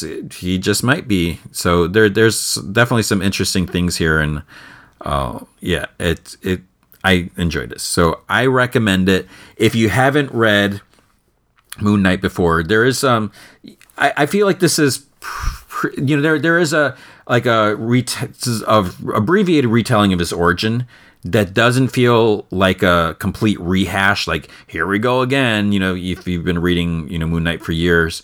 So I, it, it's done in a way where it's not too verbose where you know it, it's it's a little succinct you know it gets to the point tells it in, in enough detail to make sense. And uh, so i think it, it works for new and old readers you know so everyone can can enjoy this series. So i i do like i say i do recommend this. I so I, I think I don't know if I mentioned I, I wrote a review. So if you want to see my full review, go to entertainmentfish.com. You can read it there and, and so forth. And um, yeah, so I'm, I'm I'm happy with this. So I can't wait for this second issue. Moon Knight or New Mind Moon Knight number one. I'm to talk about it again. That's how much I liked it. New Mutants uh, issue 20. This is this is okay. Um, I'm not super crazy about this series. I don't like what's going on with the, the kids, not the New Mutants, the, the younger kids. They're doing this like body swapping thing, and I don't really understand what they're doing. And, and they're they're putting their their themselves into dead bodies, and I think part of this is because of the Shadow King. Shadow King is kind of accepted. I at first I was like, do do the other people know that Shadow King is on Krakoa, whatever? But I guess since everyone has a clean slate, they're allowing him there, which seems dumb. But they're uh, you know putting themselves in in dead bodies and stuff like that and not telling the adults and everything like that. But then uh uh, uh what's in gabby was killed and they don't want to tell the others. They're like because they don't care. They're not going to do it and it's like that is absolutely ridiculous. So they're like well maybe we can bring her back and you know bring her put her soul back in her body or does the soul still exist and I just it just seems crazy. And and Wolfsbane Rahne, she's she's like she's clearly upset, but the way she's like snapping at other people, it's like her friends for like years. I don't know. Reptile issue three. Um, I you know I, I really enjoyed the first issue. Didn't like the second one so much. This is it's just okay. Um, I I hate to say it. I don't. I, I can't see this this series lasting. You know, being more than just a mini uh, I don't know. I mean, it there's there's there should be an appeal about this. You know, I I like the idea of this character, and I feel like that this could be something that that younger readers would love.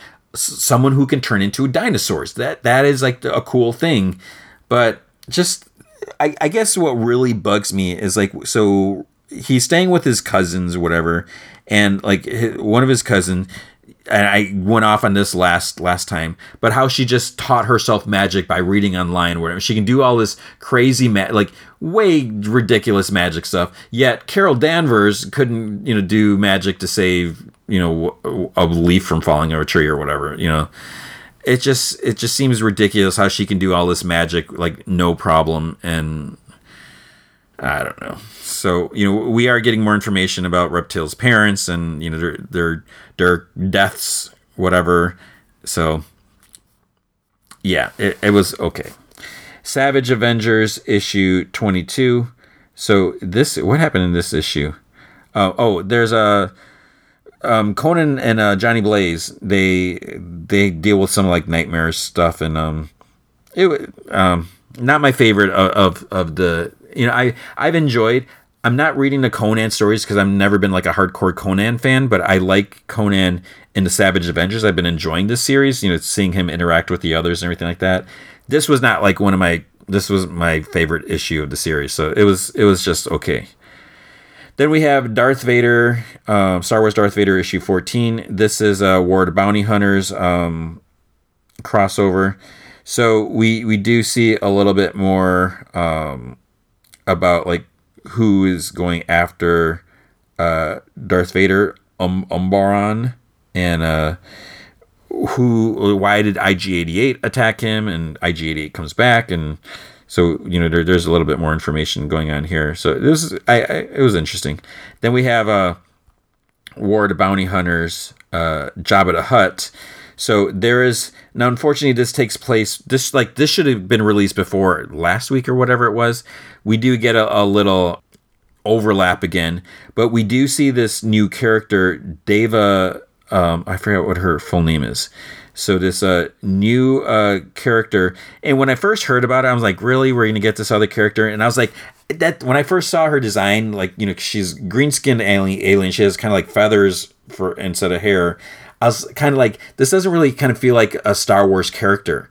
But reading this issue and then seeing like a flashback story with her and like Boba Fett, I I kind of want to see more of her. There is um there's a little bit of like a Aurra Sing vibe, and and maybe I don't know if it's just because at one point you know she has like a red like jumpsuit, kind of like how how Aurra Sing wore, but. I I'm really curious about this character now, and I I would like to see more uh, of her. So I I'm intrigued with the design now of her character, and I, I, I think it does work. I don't know how it would look, you know, live action. Not that we would ever get that, but um, yeah. So I, I I'm they they sold me. I'll, let's just say that.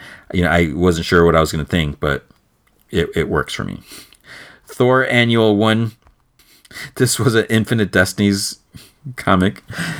Oh goodness, I'm I'm so annoyed by these Infinite Destiny comics because you know, it, it keeps saying, who are the other people wielding the, the power stones? Maybe we'll find out here. No, we won't. We have not. I think there's been like five different comics that have come out. We don't know anything. Yes, one of them featured Star, but we already know that she has one of the, the power stones or infinity stones or whatever you want to call it. And then uh, then we get more uh, part five of eight of the Nick Fury, you know, being brainwashed now or whatever. And the the Thor story was was okay. Um, that yeah, it's like someone plotting against Thor. Um, Hawkeye makes an appearance, which is cool and kind of funny a little bit, but yeah, I, it's just. Pfft. Then X Men Legends issue five. So this is by Peter David and Todd Nauck. So that that's cool. This takes place between um, X Factor seventy five and seventy six but the thing is, I, I kind of wish I would went back and read those issues because you know we're, we're trying to find out. Like uh, they went had they went to a uh, Latvian embassy because there was uh, I guess report of some mutants attacking.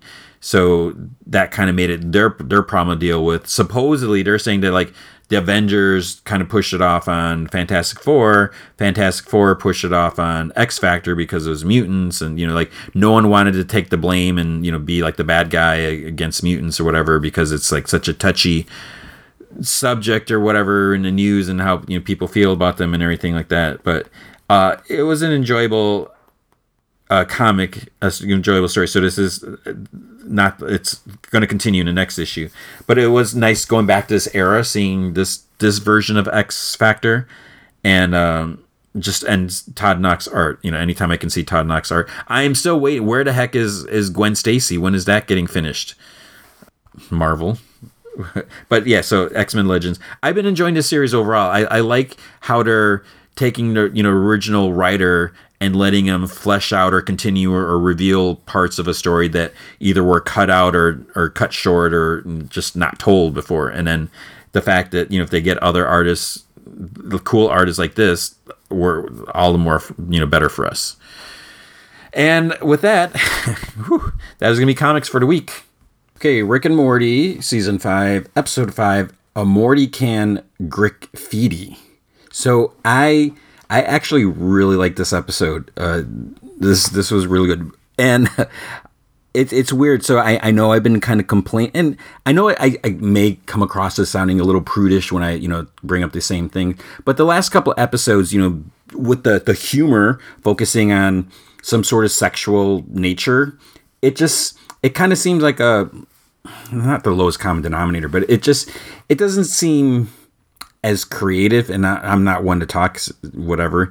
But w- with this week's episode, it felt a little more back to normal. You know, we had just different wackiness, zaniness, and and the fact that there was a, like a, a big Hellraiser, whatever homage or inspiration or, or theft or whatever. That that made me chuckle because, uh, as you may know, I, I really love Clive Barker's Hellraiser and, and his stuff and everything.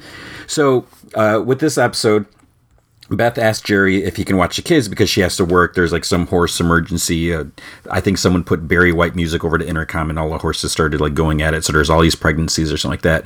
But he says that, um, or Rick says that Jerry can't go because it's guys' nights. And she's like, since when have you guys started guys' night or whatever? And Rick's like, oh, now you're complaining that I like your stupid husband. And Beth's like, she's like, no, I, I, I like that you, you like my stupid husband or what.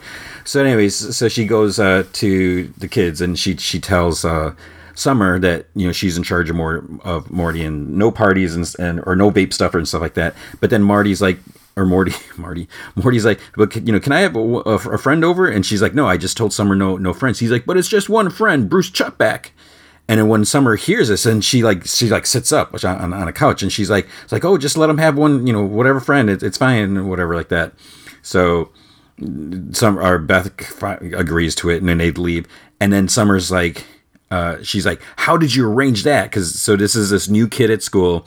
Apparently, he looks really cool, and he hasn't really settled into like the social dynamic, so he doesn't know who they are. They they kind of make fun of each other, and then so Summer admits she's like, "Okay, yeah, we're we're both nerds or whatever like that," and and she says that they both need to win him over bef- before he discovers, you know, what they're, they're that they're losers or whatever. Rick and Jerry appear. they step out of a portal and they're in this dark alley Jerry wants a. He's like, "Hey, can I open the evil cube or whatever?" So he, he, whatever does it, uh, and then uh, a pentagram appears on the ground, and they're like a portal opens, and these sort of like Cenobites appear. You know, they're like leather and weird uh, stuff on them and, and everything like that. And uh, they seem to really let, like like Jerry. They're like, "What do you have planned for us?" And he's like, "I was thinking a little karaoke because they're outside of karaoke." Uh, bar, whatever. And Rick's like, ugh, you know, he just groans. And then uh, the the leader guy comes up to him. They, they see that he's upset and they're like, Are you having a bad time? Because to us, a bad time is Rick finishes like, Yeah, yeah, yeah, good time. He's like, You guys are Oscar the bleeping grouch. So they, they love suffering and stuff like that. So that's why they're hanging out with, with Jerry because he's just like so annoying and everything like that. And uh, then Rick's like, "When's enough going to be enough?" And and then uh, the guy's like, "We'll decide when you're you're done uh, when you paid for the faulty, you know, skin hooks or whatever. And uh, so Jerry uh, pops out. He's like, "Good news, guys! They have the entire Smash Mouth catalog or something like that." But the, so, oh, I didn't mention this. This main guy, he has like pens, like fountain pens, like fancy pens, like in his like his head. Not a lot of them, but just like like a row. And he has like some in his shoulder. So he's like penhead instead of pinhead. the doorbell rings at the house and summer's like wait wait wait and she like you know lounges back in the dining room with her feet up on a table whatever. So bruce Chutback arrives. He has like this whole theme song and everything like that. Morty um, brings him into the living room. He's like hey look it's you know cable from every dimension my, my grandfather made it or whatever. And and uh, bruce is like uh-huh. And then you start watching something and then he starts going on his phone like he's just like not impressed at all. So summer like pulls him into a uh, or she offers like some some old I, guess they call it couch wine some wine that they stole and they're, they're, you know stashed away or something like that. And he's like oh i'm more into like the hard stuff or something like that. So she pulls morty into the kitchen and she's like we have to make things interesting. So she wants to go into the garage and morty's like no grandpa said not to touch his stuff. And she touches the doorknob and then there's like this hologram of, of rick comes out. He's like i told you guys what you know all this stuff like that. And then they hear the door close. They're like oh no he left. So they go out after him and it's so silly. So Bruce is like in a driveway. The sh- Rick's ship is sitting in a driveway. So he's out. He's like, "Oh, I just wanted to look at this car." He's like, "Oh, it looks pretty cool or whatever." And then Summer's like, "Oh, hang on." He's like, "I can get the keys," but the ship won't let them in. There's a like a, a female voice saying, "He's like, oh, you're not Rick. You're not allowed," and stuff like that. Morty manages to trick it. He's like, "Well, we're going to save Rick," and you know, but so basically, they the ship has to let them in so they can go save Rick. Because if they don't, then it's going to be the ship's fault that Rick dies and stuff like that. So then we uh, see like a, a, back at the karaoke uh, bar, Jerry singing "Oh Yeah." Uh, which is like hardly any lyrics to it, whatever. So on on the ship, they're going through different worlds and like a lot of craziness. Like one world, like Summer's hitting mailboxes, but they're kind of like sentient mailboxes. You know, they have like feet and faces and stuff like that. And she's just like hanging out, hitting them, and they're like streaming through scar- stars and colors and whatever or anything like that. But Bruce is kind of playing it cool. Like you know, he kind of seems like he's unimpressed with with everything. Beth then shows up at the karaoke place. And uh, so she sees that Guy's Night is Rick and a bunch of demons making fun of her husband. So she approaches them. Uh, the Penhead guy, he gets excited when he finds out that she's Jerry's wife. And he's like, You must have a drink with us. And she's like, I don't get pleasure making fun of other people because I'm not lame. And Pen- Penhead says, I don't know if that's what they're really calling him. I didn't look it up or whatever. But he's like, I know that because Rick said that you were cool. And she's like, that catches her off guard. She's like, really? Did he say that? Then she's like, well, I don't care, whatever, or something like that. And then they offer her a drink, and she's like, what's? She ends up drinking it. She's like, oh, this, this is nice. She's like, what is this called? He's like, it's the essence of hell. And she's like, that's a stupid name, whatever. But then she keeps drinking it, so she likes it. And then she's she's like, I'll just stay to support Jerry. And she's like, okay. So Bruce is like starting to smile a little bit, but then uh, the ship knows that Rick is okay. And then Summer's like, well, why are you, you doing all this? And so basically, the ship is blackmailing them because the ship says that now it can do whatever it wants because it can blame the rest of the night on them. Takes off, they're like screaming, whatever. There's like a bunch of craziness. Like they're kind of like the ship is pulling like planets or stars or something like that. And then there's like this sort of like Galactus thing that, and uh, basically the, the ship is trying to catch it and wants to kill it. But then it's, it's like, oh, it's not big enough, whatever, throw it back because it wasn't tall enough, even though it's like huge they land on this other planet and there's like a transformer card type thing and you know it bumps into a ship you know and changes. It's but they the ship calls it a, a change former. And then uh the the change former talks to the ship and he's like oh i'd like to see you change. He's like hey i'm going to a party at space tahoe later if you're around and you want to stop by or something like that so the ship and actually wants to go because she wants to lose her virginity, and and they're like, you you have a virginity, and Morty's like, all things have, or the ship's like, all things have virginity, and Morty's like, not my doorknob, not that I did anything, whatever.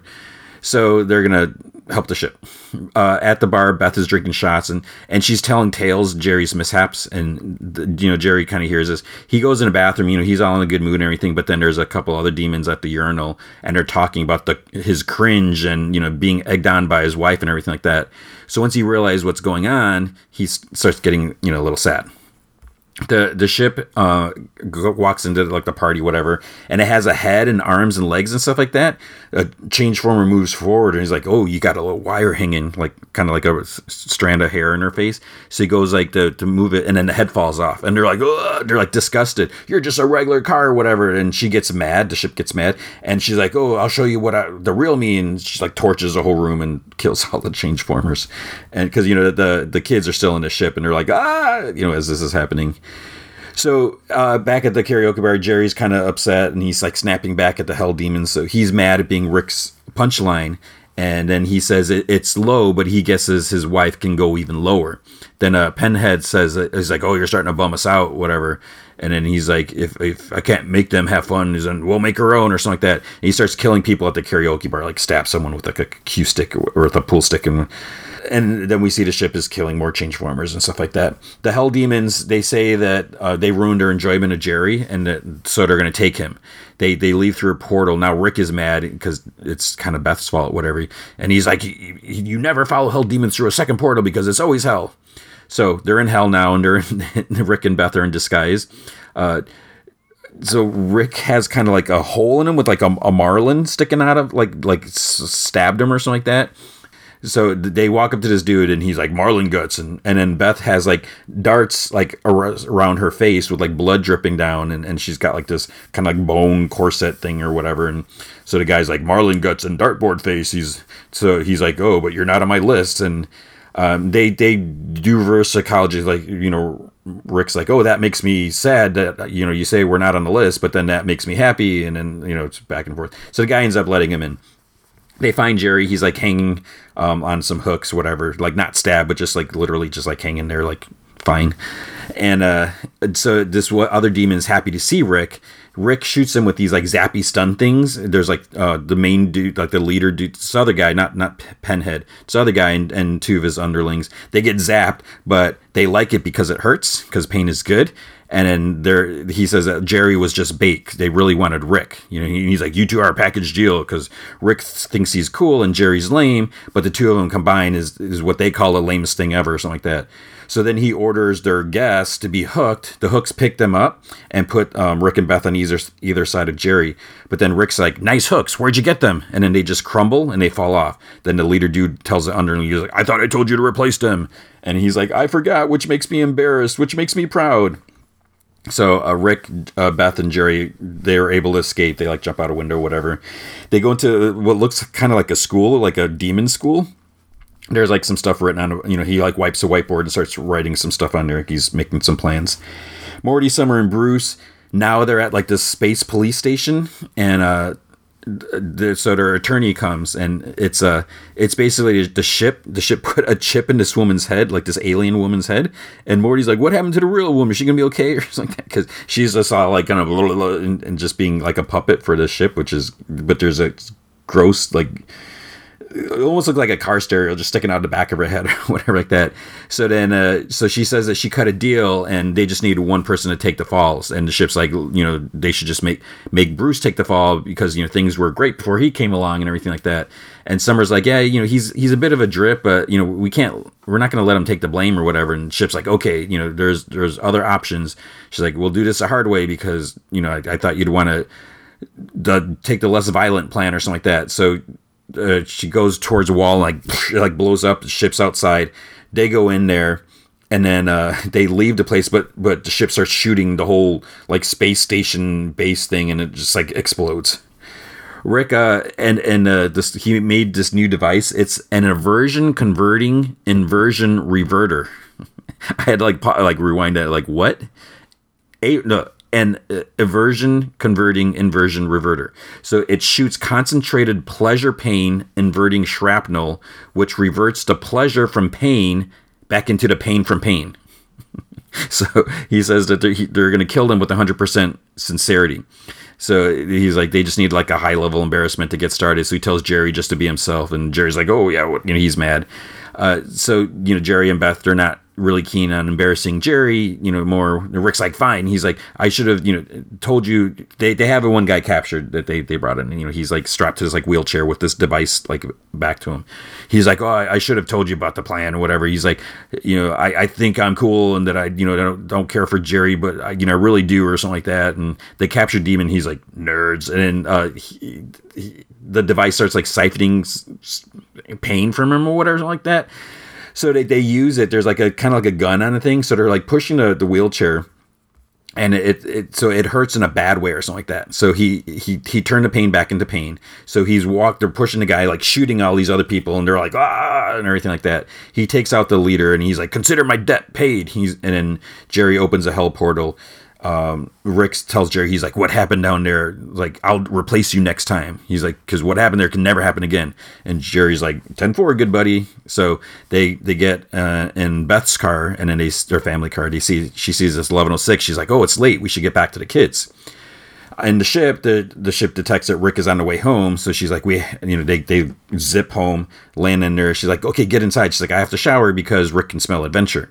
And then uh, the, the car pulls up and Rick gets out and starts like sniffing. And Jerry's like, I, I'm sorry, I farted. And then they go inside. Inside, they see the kids are just watching TV. Uh, and then, you know, they leave. Then Bruce tells him he had fun hanging, hanging out, but um, he needs more than, uh, or it was like something about the experience of a lifetime, but, it, but to be upfront, the way he does this, he can't really commit to a friendship in 24 hours. He needs to get a sense of their standing within the social school's hierarchy.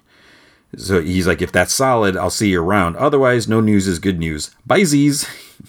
so even though he had like a blast, he he wants to you know wait to see how cool they are at school, or whatever. So he leaves, and Summer's like cringe, and then they're they're like sofa wine.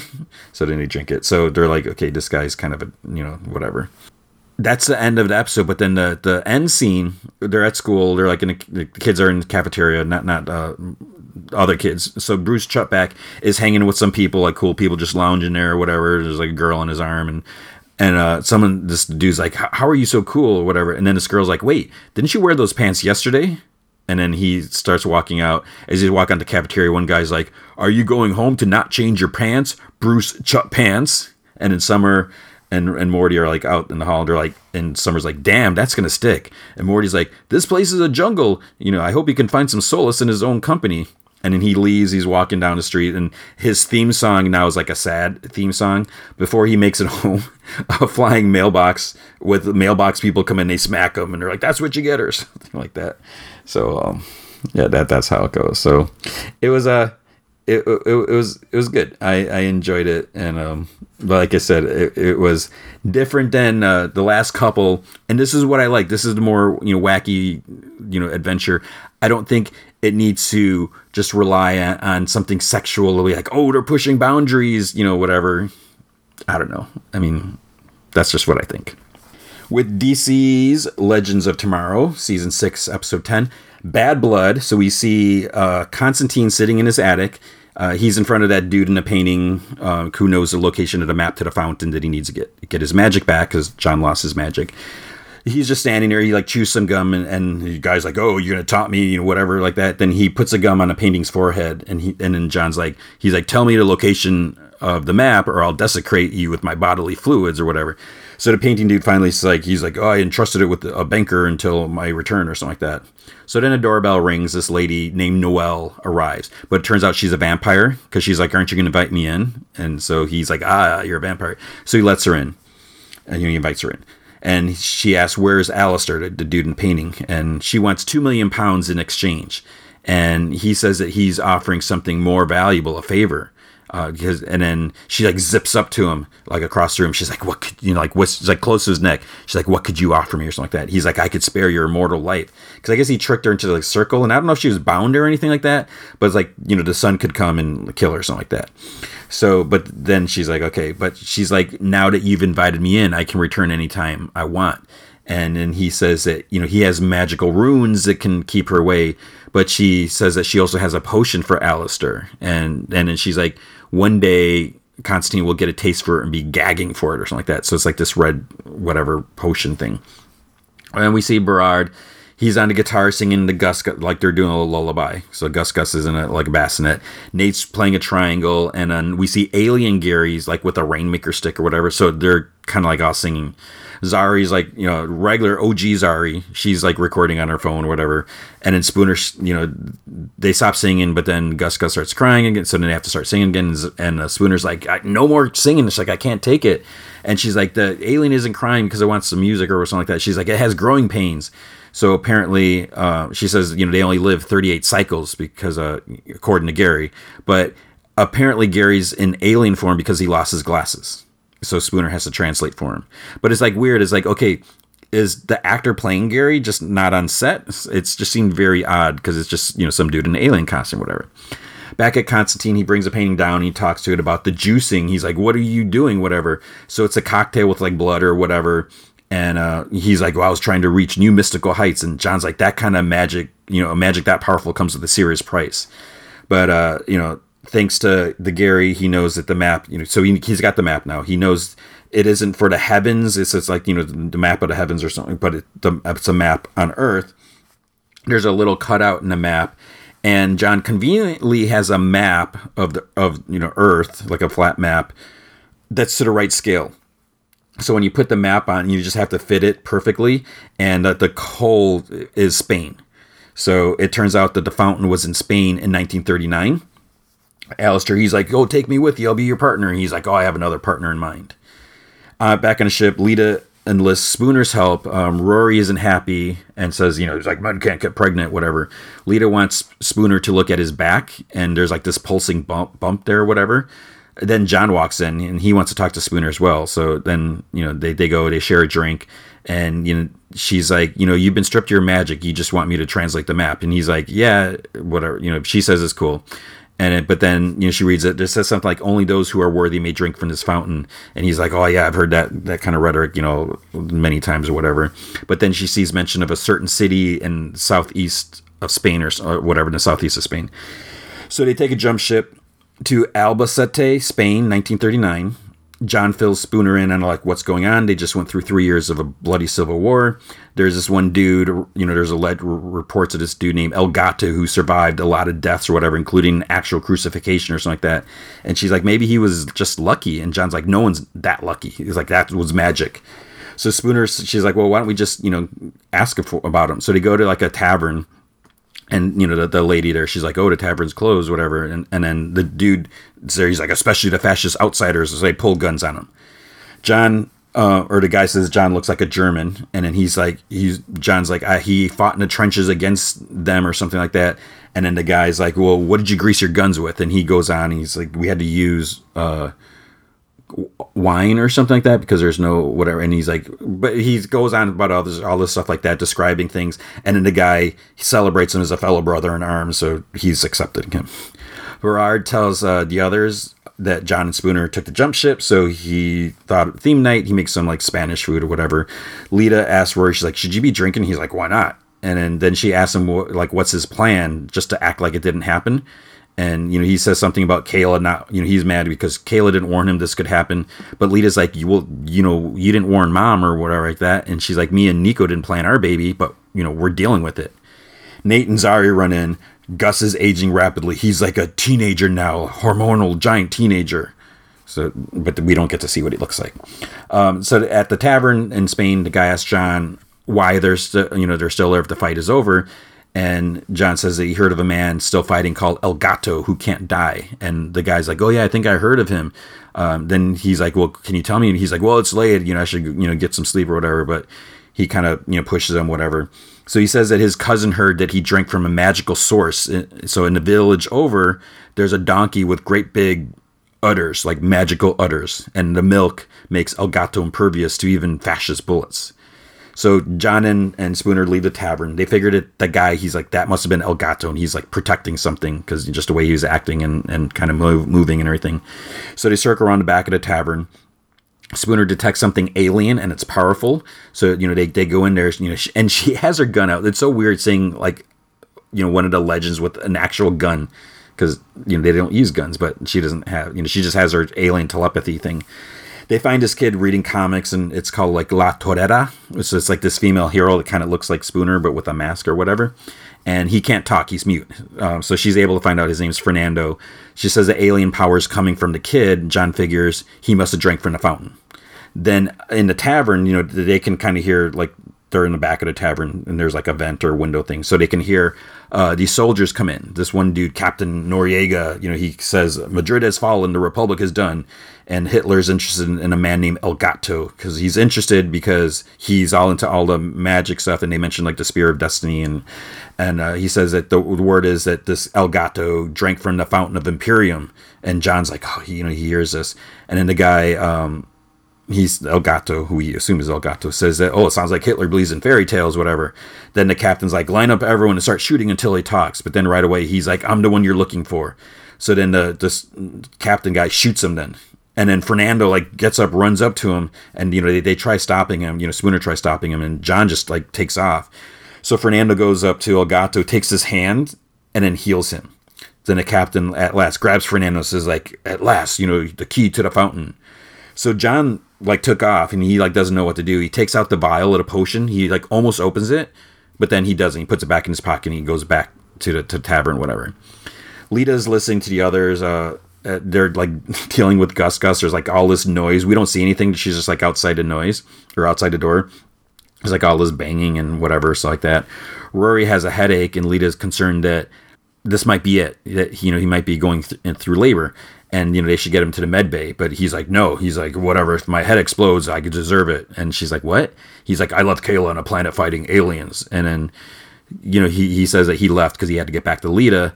And then uh, he's like but in this line of work you never leave a partner bes- behind. And she's like well then she's like I- i'm going so now she's going through labor. You know it just like hit her. Spooner tells Fernando that any second um, her friend will walk through the door with superhero friends, and he's like, like JSA or La Torera, whatever, and she's like, well, something like that. So then El Gato, they've been torturing him apparently in the back room, and uh, the captain's like, he's been chatty, and after that, so Fernando's apparently his nephew. Um, so he's like, talk, tell me what. And Spooner's like, he can't talk because he's mute, and he's like, we'll see.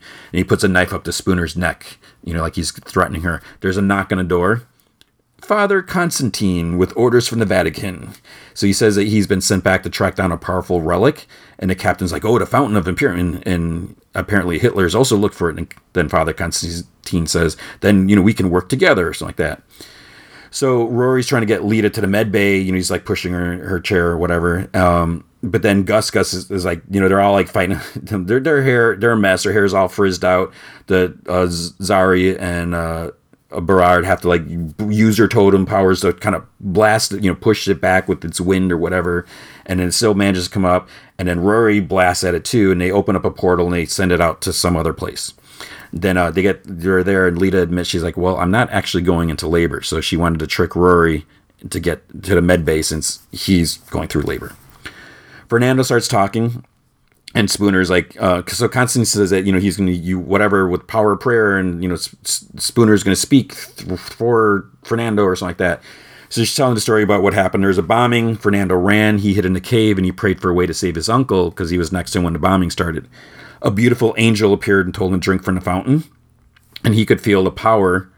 And then he ran to his uncle and he healed his wounds. Then the captain asks where it was. He starts talking, but Spooner lies and says that he said that he didn't know that he walked for days and got lost or something like that. Then, uh, but then the tables turn. They start they attacking, start shooting the, the soldiers. A big fight, or whatever. El Gato somehow escaped. You know where he was being held in the back room, and they're all fighting. And they end up leaving um, with with Fernando, uh, Spooner, and and John. Spooner says they have to go back, because the fascists will kill everyone. But John's basically like, well, you know the history, you know what's going to happen to this this town or whatever. He's like, we have to get to the kid to tell him where the cave is. She doesn't want to do it because she's like, you know, John is being selfish. He just cares about the magic. He doesn't care about these people. And um, but then it's she's like, you know, boohoo, you lost your magic, whatever. And he's like, well, I'm nothing without magic. And he tries like explaining what it's like and everything, you know. And he says some stuff about you know liking men and women and getting beaten to a pulp for it. So like, like maybe his dad beat him or something like that. And, and he's like, you know, magic allows you to break the rules. And he tries put into plight of like what it's like for brown people and you know stuff like that. So she finally agrees to it they arrive at a cave. Um, John sees a bunch of rocks where the fountain should have been, but it's like all dried up. And Fernando says it was there. John's like angry, and then he's like, um, he says that like with her psychic ability, she can push Fernando's magic into him, and he says it'll protect him because then you know he, they won't be after people won't be after him or whatever like that. And John, you know, says just ask him if he wants to, you know, wants it or wants to give it up and you know she's she's kind of mad about this because you know she's like you know again you're just being selfish type of thing. He steps out of the cave and he sees some soldiers out there but then he comes back. He's like oh I, there's nothing out there. Everything's you know fine.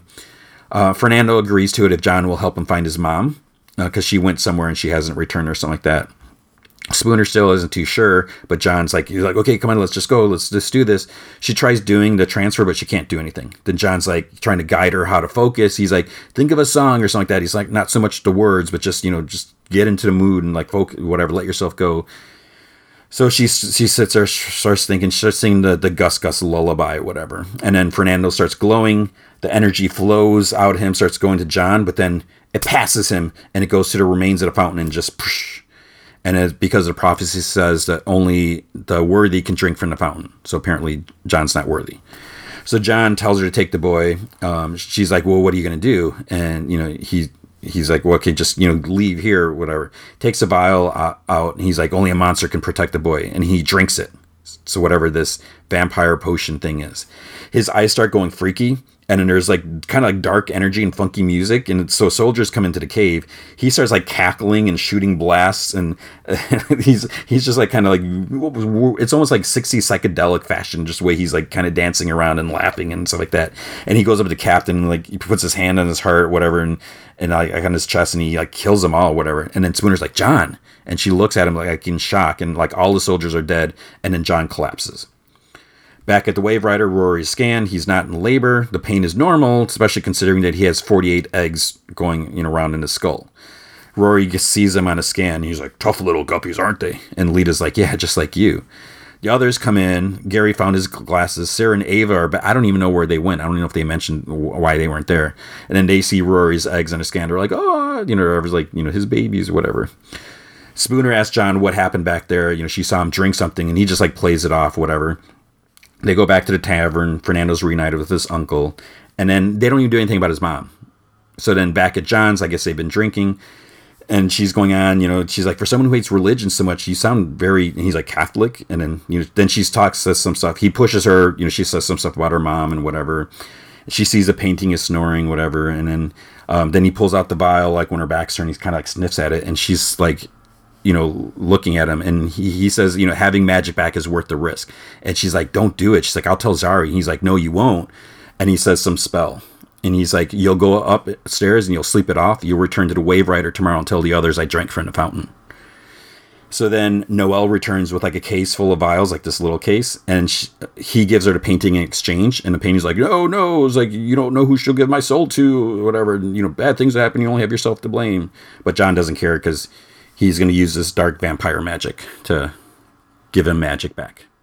So there's probably gonna be some repercussions for that, but because you know he can't the, the fountain doesn't work for him. So this is his what he sees as his only option. So uh, th- it was a pretty good episode. I, I like that. You know, as, as, you can tell, I didn't really complain, you know, too much about anything.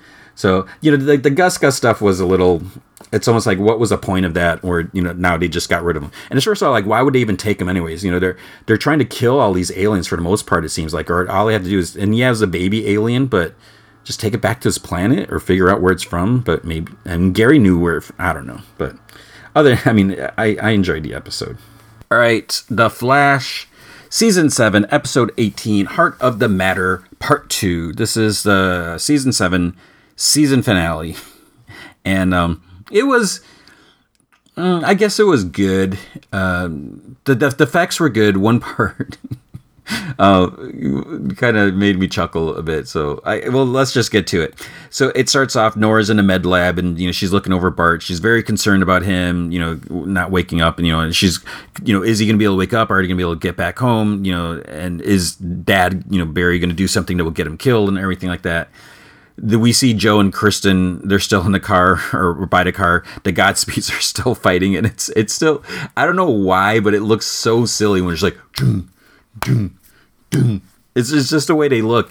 And one thing that I really noticed, like I, I, think I've kind of noticed before is like the Godspeeds don't all look the same. You know, they're supposed to be clones, but their their body types are not the same because clearly it is different people in the, all these different costumes. You know, I I, I wonder how many they have because I'm sure like when there's 14 of them, they don't have necessarily 14 people in, in costumes. So I'm sure they're using some like replication or whatever. May, may I don't know if they would use CG if that would be t- more costly or it'd be easier just to put someone else in a costume. But it's just so funny. So uh, uh, Joe and Chris have to get out of their car because you know they're, they're like one crashes on the hood or whatever like that back in August's mind. So Barry last episode goes into August, the present day August's mind to try to figure out what's going on. You know, why is all this happening? And in a uh, future Godspeed somehow, which I don't understand how this really works. So future Godspeed, whatever is or his memory is sitting on his throne in present day August is mine. And Barry asks him, you know, he's like, "What were you doing at the Flash Museum?" You know, that there, you know, it's like, you know, what do you really want? So Barry's Barry just keeps demanding. He's like, "What do you want?" And then he's like, "Or what?" You know, because he's if he doesn't tell him, he's like, "I'm the living god of speed." You know, and then he decides to uh, tell Barry um, like what's going on and that you know he can't comprehend yet. He's like once upon a time there was a physicist named august hart. He dreamed of moving faster than light. So he developed a way to achieve his goal and created the velocity formula. But it wasn't enough. You know it was just wasn't enough. No matter how fast he went he realized one salient fact. I like like that they use salient, you know, like big words or fancy words. Not really, but he's so he realized one salient fact that he'd never be fast enough. And then Barry's like, "How do you stop the war?" Because Barry's like, "I'm not here for story time, dude. I just want some answers." And you know, both sides are looking for him, including one side that wants to kill him. And then Godspeed again. He's like, "And what?" He's like, "You'll turn me over to them." Mm-mm. He's like, "You're too much of a hero to sell me out." Now, Impulse, that's a different story.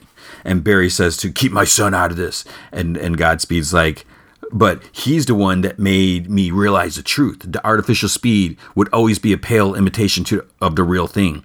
And he calls, you know, Bart a spoiled brat, that he's just reckless and he's he's unworthy. He has a gift that should be mine. now he's, you know, he's going to get it. And Barry realizes what this is all about. He wants organic speed. Uh, but he doesn't remember how things went down. Uh, and he says that you know memory loss is a side effect of fracturing himself in time. But he knew Barry would come looking for answers and eventually come to him. So basically, give him his request, and he'll save the city by absorbing the clones, or refuse his request and watch your city burn. Barry's like, that's not going to happen. Plus, what you're asking to do is impossible. And Godspeed says, impossible is your thing. He's like, you can figure it out, or watch more cities fall. He's like, so basically, he says his army will spread and the whole world will be torn apart. But it's like, you do that, dude? What's that mean for your future? Because you're not going to have a, a, a, city in the future. It's like, you just don't care. You just want the organic speed or nothing. He's like, okay. Then he goes, Ooh, I can see the wheels spinning in your head. You're desperately, looking for a way out of this. Well, guess what? There isn't. So, what's your answer? There's pause. Answer me, damn it. and Barry's he's like, I already did. He's like, the answer is no. And Godspeed's like, oh, you'll change your mind. You have no choice. And then he blasts him out of his mind. And then like so in the in the wherever they're at the one room whatever, and present day August, he's like, what happened? She's like, did you find a real me? He's like, what did I say? and they all kind of look at each other awkwardly for like a very long time because you know Cecile knows what's going on, Barry knows, and I don't know if the others if if they could all see it or whatever, but it was just like I don't know if, if this was when it, it cut to the opening credits like the you know whatever, but it was just like a long time where they're like Ooh, you know. So then uh, Nora says that they, you know, once it, it, cuts back, Nora says they, they need to give him what he wants, that things will be destroyed, people, cities, or family. Barry says that, you know, he'll be more dangerous. And Nora says that they've tried everything else and they're no closer to, to stopping him. Iris tries talking sense into her as well. And she says that, you know, I, Nora says that she just feels so so hopeless. But Jay says, you know, things are never e- easy. Iris suggests, she's like, why don't we go check on Bart? So they, they leave the room. And then Jay tells Barry, you know, he's like, if we're not going to give him his powers back, we better think of something, you know, big and, and quick or something like that. So Cecile talks to August. He's just like kind of distraught knowing that, you know, he's going to be this this big villain he's like, you know, what am I supposed to do now? And Cecile says that, you know, things seem hopeless, but this team, if anyone can figure things out, it's Team Flash. And he says that, you know, he saw Barry's face. He's like, it's true, right? He's like, I'm a monster. I'm from a future where, you know, I'm a killer. And, you know, he's like, I wanted to get everything back so badly. And then I find out I'm a bad guy. And Cecile, she's like, I can feel the remorse coming off of you. So maybe the future isn't set in stone, you know, because what he realizes, you know, he doesn't want to be this bad guy. So maybe he can change things. Chester then talks to Allegra. She's at the Citizen at, at, Iris's paper thing, whatever, and and she's still being like snappy at him, whatever, which is just kind of annoying. It's like, okay, I get you're upset, but come on. She says that you know she can't charge. She, she, he just comes in and she's like, I can't charge your dad's gizmo, not now or not ever. And he's like, I don't give a crap about the SEE. I forget what the, that stands for, but that thing right now. He's like, right now, all I care about is my friend. And he's like, Esperanza chose to go on that mission. Um, that's not on you. He's like, what I know is that Flash is still alive because you didn't go. And she's like, that doesn't make sense. And Chester's like, well, the, the Godspeeds, you know, that had that they captured, you know, he was gonna. So they, the one that they had in containment room that zipped out, he was gonna kill Barry, and then she came and and stopped him. So she helped Barry get back to trying to stop a war. Esperanza left to, to start one and she let the city down. Allegra didn't. So I have to admit, you know, I, I kind of liked how he said what Chester had to say that, you know, Barry's trying to stop a war and Esperanza went to start one. I, I think that was kind of words of wisdom or whatever, the way, or eloquent or whatever. So she's happy, blah, blah, blah. And, you know, she gives him a hug, whatever. So they go to leave and he's like, don't forget your Java this time. Is it why? So he's not tempted to stick his finger in there to see if it's hot or cold or whatever, like he did last week? Maybe he's got this this fetish of sticking fingers in people's coffee. I don't know. Barry's talking to Nora, Jay, and Iris, and he says that uh, you know ever since the war started, they've been outfought and outnumbered. That ends now. You know, for all their opponent's speed, they can't outrun a force of nature. Then Speed Force Nora zips in and Barry's Nora calls her Big Nora, and she rambles on. She's like, "Oh, you know, the first time we met, and I just ramble," and she's rambling again, you know, because she's like excited to see her and everything like that. So, uh, I, I someone asks, I was like, "Are the other forces coming?" She's like, "No, because they're you know busy doing whatever." She says that you know she knows what they've been dealing with, and because you know she's been fighting it in the Speed Force as well, so they're going to need, need to be at full force. So whether they're already a full fledged speedster or they have a tiny spark inside, and she looks at Iris. she's going to give them all a boost. So that means Iris is getting speed powers, which she did at one point, right? Wasn't there an episode where she got it and she basically wore Nora's costume? And was there was like the purple, you know, streaks and everything. I think I don't even remember what season that was. I, maybe I'm trying to block it, but I'm pretty sure that that that happened before. So uh, Big Nora, she's like, if everyone is okay with that, whatever, and they're like, okay, yeah, and snaps her fingers. They all sparkle, and Iris mentioned, you know, she's like Bart still, and Big Nora's like, I know, my impulsive little boy, and then she, she concentrates, and then it cuts to the med lab. You see uh, Bart's vitals, whatever, just cart like cranking up, whatever. Caitlin's like, what, what the heck? Is you know, whatever. Bart wakes wakes up, zips in, woo, I'm back It's like, oh my god. He thanks SFN for the boost. And Barry's like, SF, and he's like, Speed Force Nana. He's like, it's a thing, Nana, whatever, Speed Force Nana. So then, then he he's like, oh, someone did my nails. It must have been Caitlin. But I don't know, would Caitlin really do his nails when he's lying there? Maybe she's bored because she they can't do anything. I don't know. Then he sees uh, Jay. He's like, Uncle Jay, and Jay's a little caught off guard by the title. He's like, that's new. He's like, I like it, and he's like, good to finally meet you, Bart. so uh, yeah, it's a little weird because he doesn't know you know how close they were and all that stuff. So then we see the Godspeed's fighting in the street. Joe and Kristen are trying to help people, like get out of like, get out, come on, you got to get out of here because you know the, the, cars there's like a traffic jam and everything like that. Then one God, Godspeed grabs Joe, and then he's like about to vibrate his. I don't know why I have to make that noise every time because I'm, I'm moving my hand, but you can't can't see that. And I'm not sure why he grabbed Joe, if he just randomly grabbed Joe or if he knew or anything like that. But he grabs Joe and Kramer looks at him. She calls him out. She's like, West. And then uh, she sparkles up and she runs to him. She grabs him and then they're like in a town and they kind of like, you know, fall to the, to the ground. And she's like shocked. She's like, What just happened? And Joe's like, You ran just as fast as a flash. And then she starts like convulsing and sparkling and it passes out. So it's like, uh, what was that about? Kristen Kramer's a speedster? That makes no sense, right? We'll find out more later. So there's more fighting. Wally zips up to get their attention, and they're like, "Kill the adversary! Kill the adversary!" Like over and over again. Then more um, Godspeeds zip up. Oh no! Then uh, the others zip up. The the everyone and Iris is in that outfit like Nora's or whatever like that. And then Barry tells them, he's like, hit them hard and wear down their energy. Because, you know, since it's artificial energy, get them tired. They need to exit, you know, take off to to recharge or, or whatever like that. So uh, Bart runs. He, he this is this was kind of cool. So he does this like kind of twirly thing, and he like throws some like Speed Force throwing stars at them, and he knocks down five of them. Uh, I'm not really sure how this energy hurts them because if it's Speed Force energy, wouldn't that give them more power? Couldn't they absorb it? or is it just like a concussive blast? I don't know because I'm not I'm not Chester Iris, so I can't just like you know immediately come up with with with all the answers to things like that. So it was it was kind of cool that this movie does. Nora um, uses like a Speed Force whip to to knock some down. Um, Big Nora snaps her fingers and then a bunch of them get zapped and and then uh, they they go down. Jay takes off his hat, charges it. I don't know. I don't, did he do this before? Maybe he did, but he like charges it, throws it, and like Captain America, whatever, ching ching ching ching, it bounces up. It takes like five of them down, and then comes back to him. And then he puts his hat back on, and then Barry just. But now Barry's move is kind of not, not as uh, like spectacular compared to the others, whatever. But he just does his like his swing blast uh, zap at, at them, whatever. Iris is doing like smoky like arm twirls or something like that. So Barry's just more impressive than that. I mean, whatever. I don't know. I don't know what you what what it is. It's just wind or I, I don't know. Um, so it was just funny. Like we see everyone, but I mean, it is kind of cool that everyone has like a different move. So it's like okay, I'll, I'll, I'll, I'll buy it. I'll, I'll, I'll take it. then Nora says, she's like, something's wrong. And then the others start to feel weak. And then the, the Godspeeds get up. So they're being recharged somehow. Big Nora is like, they're feeding off me. She's like, it happened in the Speed Force.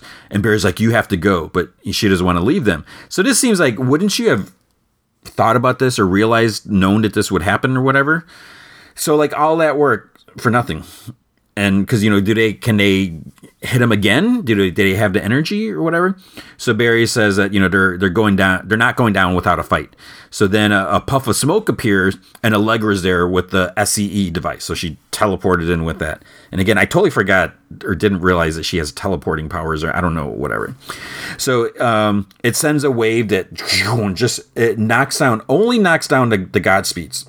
But un- unfortunately, it majorly fried the device too. There's like a like the panel thing where you know she puts her hand on it. It's just like it's just it's it's um totally fried. Oh, because uh she charged. Uh, I I, I kind of skipped a bit. So she um when she lands there, she's like, "Hold on to your buns."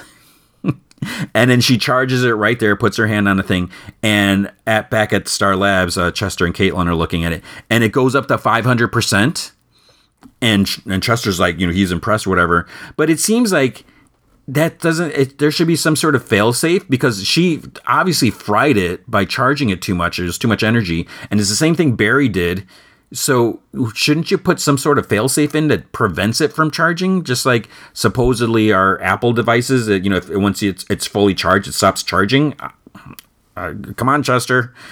Uh, whatever so uh, it knocks down the Godspeeds. It's fried, and then uh, you know Caitlin calls, and more Godspeeds have arrived and are headed their way. So they figure out that wherever they run, the Godspeeds are going to follow and put people in danger. So they go back to Star Labs. Round two is about to begin. Nora's like, we threw everything we had at them. And Bart asks Dad, he's like, Dad, what are we going to do? And Bart's like, oh, crap. He's like, I don't know. Uh, so then uh, Frost and Mecha Vibe. When did they start calling him Mecha Vibe? How am I missing all this stuff? I thought he was just Vibe because they're like Frost and Mecha Vibe are, are still out there, and I'm like, who the heck is Mecha Vibe? Is that Cisco? But it, it is Cisco. So they're still out there, and you know you can see like on the map of the city, you know, computer map that you know there's just like I don't know if it has their names or it was something was was up there. So they're all watching, and then uh then the Godspeeds all disappear, and they're like like oh uh, you know Frost and Mecha Vibe have some moves or something like that. So Barry asks Chester how long is it going to take to rebuild a device, and he's like four or five weeks and Bart's then he's like he's like how come uh, the wave affected the Godspeeds and not us? And and Chester's like because you're all organic speedsters, I tweaked my pop's designs to only target artificial cell membranes. and then Jay says, making it ineffective against us. And Chester snaps and points at him. It's like, no freaking duh. So, but at least it wasn't Iris who made the logical statement. It's like, uh, that's it's there's no point in saying this if it only you know we know that the Godspeeds have artificial speed force. That's why Gods that's why August Godspeed whatever it wants organic speed force, and it just says it's only tar- targeting artificial cell membranes. Done. You don't have to say anything else. Making it ineffective against us. It's like, thanks for that. it's like I don't know so then uh, Nora says that you know she knows that they want to keep the future safe, but if they don't stop this now, there won't be a future to save.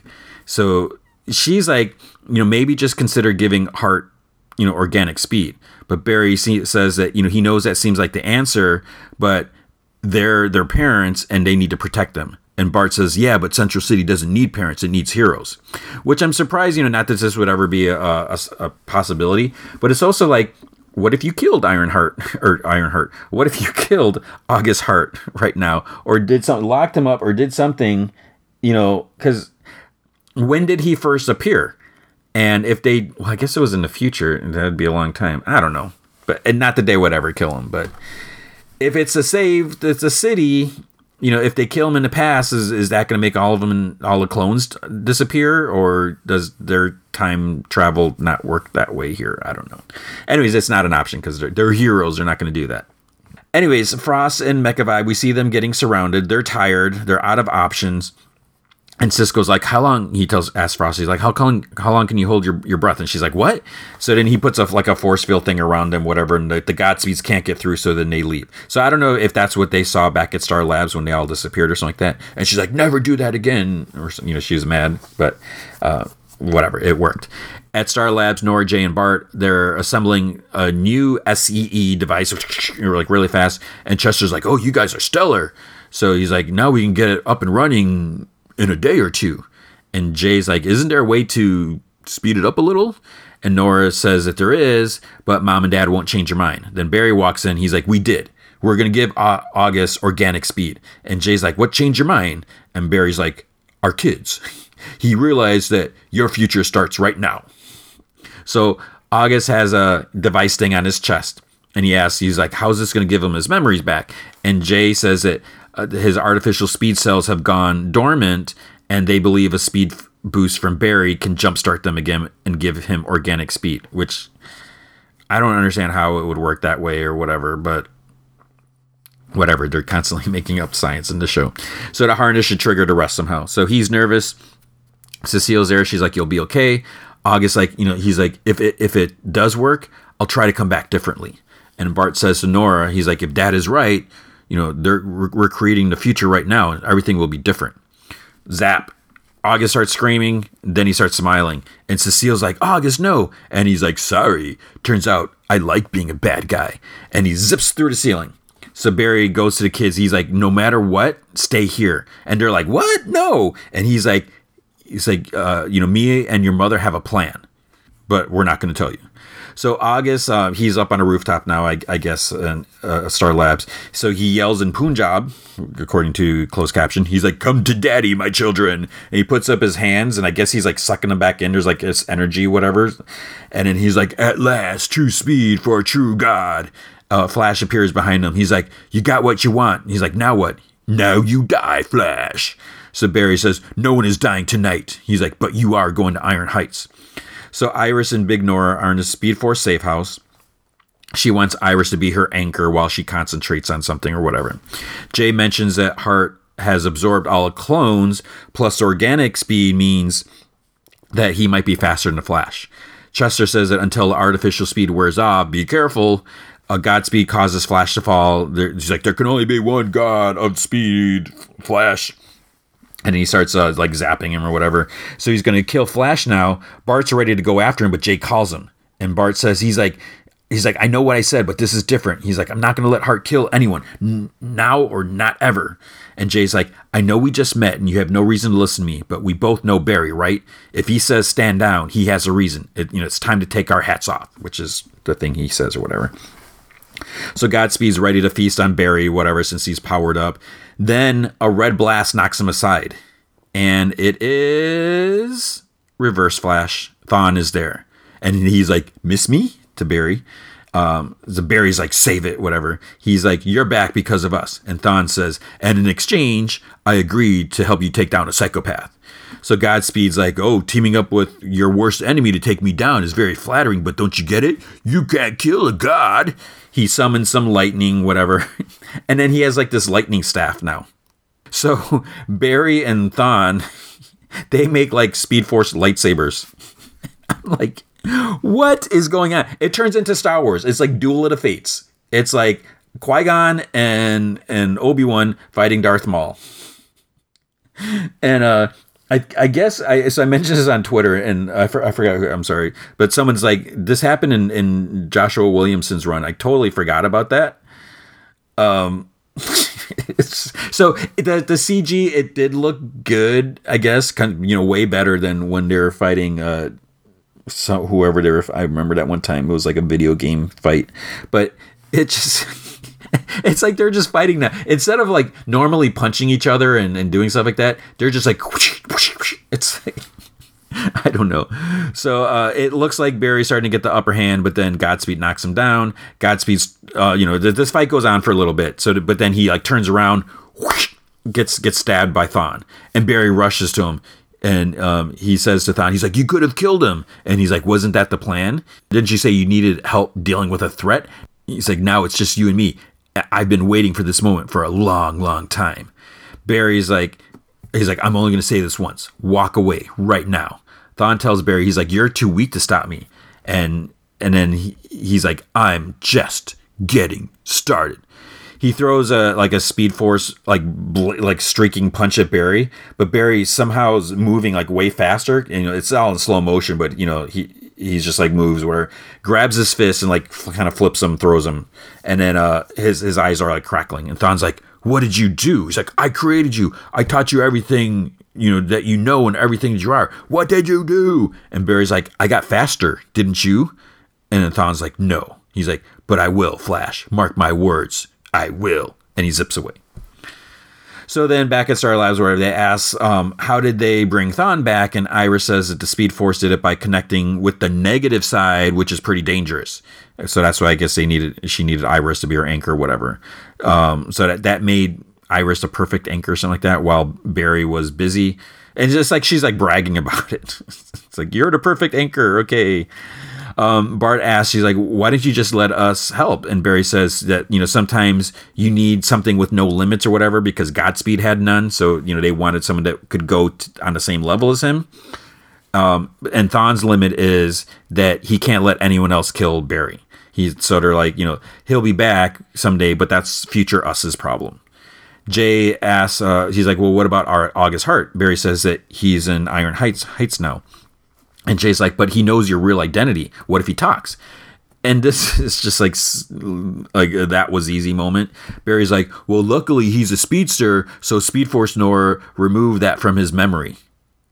Uh, I guess that's an option that she can just tinker with his mind to do that. So it's finally over. Then Bart like he's like, "Can we eat now?" And Bart Barry's like, "Okay, family dinner on me." But then he, you know, he's he's gonna make reservations, but he wants to talk to the Iris alone. Ever since you came into my life, I'm not just the fastest man alive, but I'm the luckiest. Marrying you was the best decision I ever made. He's like, you never got the wedding you deserved, and I swore that if we made it through all this, I'd make it up to you. And he like asked her basically to renew their vows and marry him, and she says yes, and they hug. so then the following Tuesday, um, they're at Joe's and Cecile's. Kramer comes to Joe's and she's like, "Oh, you know, I, I didn't mean to interrupt." And he's like, "No, no, no, whatever." She's like, "Because they haven't talked in a week." She's like, or so her her meta test came back positive, and you know she's like, "I should have died like uh, Crikey, whatever his name is, but he has immortal healing power." So basically, she had speed for a little bit when she needed to save Joe. So it turns out she can mimic any meta in close proximity and it's given her a new perspective on the path she took in law enforcement. So she apologized for everything, and he's like, "No, no, no." He's like, "I always knew your heart was in the right place," or something like that. She's like, "Yeah, but I, am I'm, I'm taking an indefinite leave of absence from this CCPD." She's like, "Captain West or whatever." And is he a captain? And he's like, "You can call me, you know, call me Joe or something like that." The thing is, she's a meta and the reason she didn't die is because the other dude didn't die because of his powers. She was in close proximity, so she mimicked his powers unknowingly. So it just kind of like it just happened. So she uh, probably just needs to be trained on it or somehow, but she didn't realize it can happen. So when Joe was in danger, it just suddenly triggered because there was Godspeeds around. Even though they had artificial speed, I guess she was still able to mimic that, which kind of doesn't make sense, but it did. So it just happened. So the funny, so here little Missy who uh, wants to get rid of outlaw, you know, all metas, they're so dangerous. You're a meta now, lady. So what does that mean? So that's her new perspective. So, haha. but it, uh, whatever. I guess it's a cool power. Caitlin and Frost arrive, and you know they're kind of arguing, you know, because Caitlin's like, "Are you sure you want me to be your plus one?" You know, basically, does she not want that bartender dude? What's his name, Mark? And she's like, "No, he, you know, I tried to give him a chance. He betrayed me." But it's like, why would Caitlin be Frost's plus one? I mean, I would think Caitlin would have an invitation as well, or would have an invitation before Frost would, but whatever. So renew- the renewal ceremony, the real wedding that she didn't get, is going to be at the house it's like, okay, it's close, it's intimate and everything. That's the wedding that she deserved. And maybe that's what she wanted or whatever. So Cisco's officiating and he gets makes a bunch of like snarky, you know, whatever Cisco remarks, which some of are are funny, but some of them are it's just like it's it's too much. It's like too forced or whatever. Iris is wearing a red dress, and I guess you know instead of a white dress, I guess it's red for the Flash or whatever. Bart, he's like before he gets there, he's like he wants to sing to him. Oh my god. So I, I don't know much about this actor. I think I I think when it was sorry about that. I think it was announced that he was like he's some singer dude. I don't know who he is. He could be famous. He maybe he's a professional singer. Maybe he's just a drama singer, Broadway. I don't know who he is or what he is. I'm not gonna look him up. It doesn't matter. He sings. He's he's got a good voice, I guess. The song "Not My Cup of Tea," and it's just like oh my god! It's like we don't need singing in the Flash, it's, it's, unless it's that musical episode. I mean, that was fine. Um, but the, when he finishes, Barry whispers, "Bart, that was Crash," and Bart's like he cringes. He's like, "No, no, no, no, Dad." He's like, "What? Didn't I use it right or something like that?" So Iris and Barry wrote some bar, some barfs. They wrote some vowels, and it's just like, "I love you, love you so," blah, blah, all this stuff like that, whatever. Um, and then when they kiss, they're surrounded by lightning, and Iris is like, "Whoa, flash time!" He's like, "Yeah, I want this moment to last forever." Blah, blah, blah. it's just like, oh my god, oh but yeah, so that that was a that was, it took me a while to talk about that. That was a, the Flash. That's the season finale. Uh, so not a real cliffhanger or anything, which which is fine, which is good because uh, I, I think last season, you know, the season didn't end properly because it got cut short because of COVID. So we have all this, and I didn't like that mirror, whatever stuff, but that was uh, the season finale of, of the Flash. So, um, what that means is that you know next week that's one less show to talk about. Uh, and I, again, I know I, I I make fun of of the show a lot, but I mean, it's like it's like asking for it. Come on, you know, I I'm, I'm watching the CW shows, and I have my expectations as a comic book fan, and especially they're setting they've set the they've moved the bar up with Superman and Lois. So if if I'm watching Superman and Lois, and and I'm watching the Flash and what are these other shows, like come on, you know, you need to, some consistency and. But whatever, we got into that. So there you go. That that is over. But with uh, Superman and Lois, so with you know capturing Morgan Edge last week, uh, you know one of the things I was like, well, what are they going to do from here? What are you know it, the season's not over yet, whatever. Oh, one of the what I realized, I think it was I don't know if it was in the flashback or at some point, but the device thing that Morgan Edge had, maybe I, I, just totally missed it. I think I did. It was Eradicator, what he was trying to blast when he was out in space before uh, Irons hit him with the rocket or whatever. So the episode starts off where he's in his kryptonite prison cube. He thinks back to going through the pain thing with his father, his hologram father, or whatever. And you know, at one point he needs a rest. This when he was a kid, and his dad's disappointed, and he's like, you know, prove you will never shame the house of Rho again, or whatever. Blah blah blah. So then in present, uh, Superman's outside the cube. He's like, what happened to the Eradicator? And he's like, where is it? Where's Leslie Larr? And you know he's not saying anything. And he's like how should i know? He's like the the walls are lined with lead or whatever. And uh, they're talking about like the people you know and edge isn't concerned with the people replaced with their souls or whatever. He's only concerned for the souls that are resurrected of the kryptonians whatever. And then uh, Superman has his dad's crystal, and he's he's he's kind of not without you know he doesn't straight out say it, but he's kind of threatening to destroy it. And uh, you know, Edge is like, "Go ahead." He's like, "You know, I, I, can be rid of my dad." He's he's like, he doesn't need him anymore or whatever. And Superman's like, "You'll never use it again, but I'm not going to break it because I'm I'm too too nice." So uh, he's going to go and and help them find uh, Leslie Larr or whatever. He's like, and then you know, we'll never talk again. So back at the farm, Clark says that Sam and uh, DoD uh, are going to stick around town a little longer than planned. They're also going to shut down the mine to make sure no one else gets hurt from the X kryptonite or gets powers. Um, the plan is uh, the, the, what they're going to say is that Edge was experimenting on people. Lois found out and stopped him, and then uh, they or they basically Superman and Sam, you know, the DoD stopped them or whatever.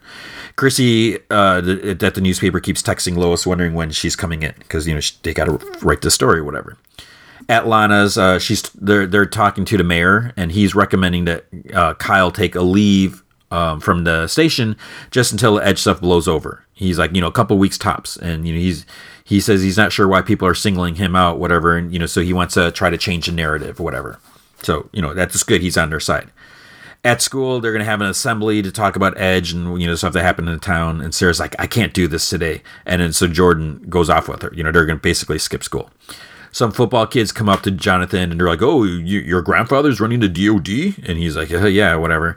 And then that one girl uh, warning them that Lana keeps warning him away from Tegan. She's like, you know, I why don't we go someplace else? He's like, what? Yeah. So he he goes off with her. So Chrissy at at the paper tells Lois that they need a story. They need a huge, flashy front stage, front page story and Lois, she's like, well, you know, why don't we, you know, talk to more Edge employees, get, you know, do more interviews, you know, get the backstory, whatever. And Chrissy asks, she's like, is your dad going to talk? And she's like, he doesn't do interviews, but you know, and Chrissy's a little little bummed by this. She's like, but I'll, you know, I'll reach out to him. Clark uh, brings Iron some food because his, his RV is parked in the barn, and uh, he's like, like, oh, you know, free meal or something, whatever. And Clark's like, you know, you saved the world, you saved my life, so as, as far as I'm concerned, you eat here free for the rest of your life. So Irons is looking at like a radar map on his laptop. So it's his Kryptonian tracking system trying to look for Larr. That's kind of how he found Superman and everything. Clark suggests that, you know, with his skills, he could be of use at the DoD, but Irons isn't interested. He says that, you know, once they they find um, Leslie, he thinks he's just going to move on you know, he needs to figure out how to make this planet his home now or whatever like that. And then Clark hears something and the tracking alert goes off too. So Clark's like, Larr's headed to, to the DOD. So he takes off. Irons gets in his suit. Superman he, he flies there. She's flying there as well. Um, she's about to impact with the building. You know, they're you know trying to uh, evacuate some of it, but I think they're like sixty percent evacuate or whatever.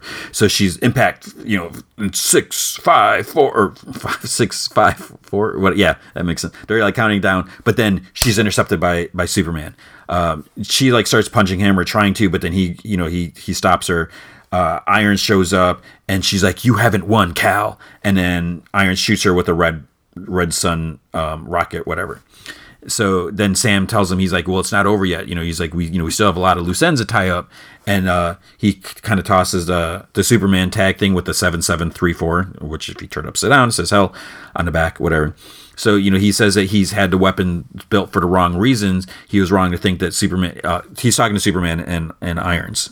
Um, I think John is there. He says that you know he so he built the weapons for the wrong reasons. He was wrong to think Superman would be a threat to the world. So he wants to bury the weapons in concrete and sink them to the bottom of the ocean. And Superman's like, well, what about Edge and Larr? And Sam's like, well, we'll keep enough to guard them appropriately. He's like, but there'll no longer be uh, enough to supply an army. He's like, you, Lois, and the boys won't have to worry anymore. So then we see Jonathan and Tegan are driving in her car. Um, and then she's like, "Don't you live around here?" And he's like, "Yeah." You know, he's like, "How'd you know?" And she's like, "Oh, someone may have told me." And then she's like, "Like, oh," and you know, they're talking. She's like, "Don't you have a girlfriend in Metropolis?" He's like, "Nah." He's like, "We broke up." He's like, "Uh, what about you?" He's like, "Are you hanging with anyone?" And she's like, "Nope." He's like, "Cool." And then she's like, "Oh, I think I know where we can go." And we see Sarah and Jordan are walking like some like nature path or something like that, and they talk about how know, she's you know going on about how people are treating her parents. She's more worried about her dad because you know things like this usually send him you know over the cliff or whatever, over the edge, and um, then so they're walking, and he's like, "Well, where where are we going?" or whatever like that, and she took him to like this lake, you know, it's like with a bridge and or stuff like that. Kyle asks Lana, you know, they're, they're trying to figure out what to do, and he's like, you know, can't you get your old job at the bank? And she's like, it's, I, you know, you know, I've already been replaced. You know, someone else took that position. So they're like at the diner or whatever. Three of Kyle's coworkers come in, and uh, you know, one guy brings up the mayor talking to him about his leave of absence, and Kyle, he's like, well, are you the one pushing for it? And he's like, well, you know, I think it's best for everyone. And Kyle's like, oh yeah, you know, or maybe you know, says a guy gunning for my job and you know they were like well you know you must have known something about what edge was up to and everything. It's like so stupid. It's like the whole i mean if you look at that whole argument he's like edge is going to bring us jobs. He's going to and, and he did. You know he's going to open the mine. He's going to do all this stuff and you know all this executive program stuff like that. So just because he's championing for the town trying to help the town out whatever that means he was in on edge's secret plans experiment on people even though they've known him his whole life. I mean it just seems a bit extreme that they're they're putting all the blame on on him. I mean, whatever. So Lois talks to her dad about making a comment or release a statement, and he's like, "Okay, you want to comment? No comment." And but she's like, you know, people are concerned, and Sam's like, I, you know, I can't tell people that Edge is Superman's brother and that he was trying to build an army. So he says, you know, the story needs to stay in Smallville. He needs to keep small, and if he gives a quote, it'll give it more attention and go wide, and you know, the world to know whatever. So Edge is sitting in his cell. He's thinking back to his trials again. And, you know, then his dad stops it. He's like, "Finally, you're ready." And he's like, uh, "You're to leave here because they're in, in the, the desert fortress. He's like, leave here to find the eradicator. And he's like, if it hasn't arrived, stay there until it does. And he's like, if it takes time, study the people, get to know them and their weaknesses and blah, blah, blah. And Edge is like, he asks if he can talk to his mother. And his dad's like, no. He's like, that he he then he's like, well, why'd you put her crystal in my ship or whatever? And he's like, I just wanted to show her, you know, my plans when they come to fruition or whatever or something like that. He's like, then the crystal will be destroyed. So it's like you're such an idiot.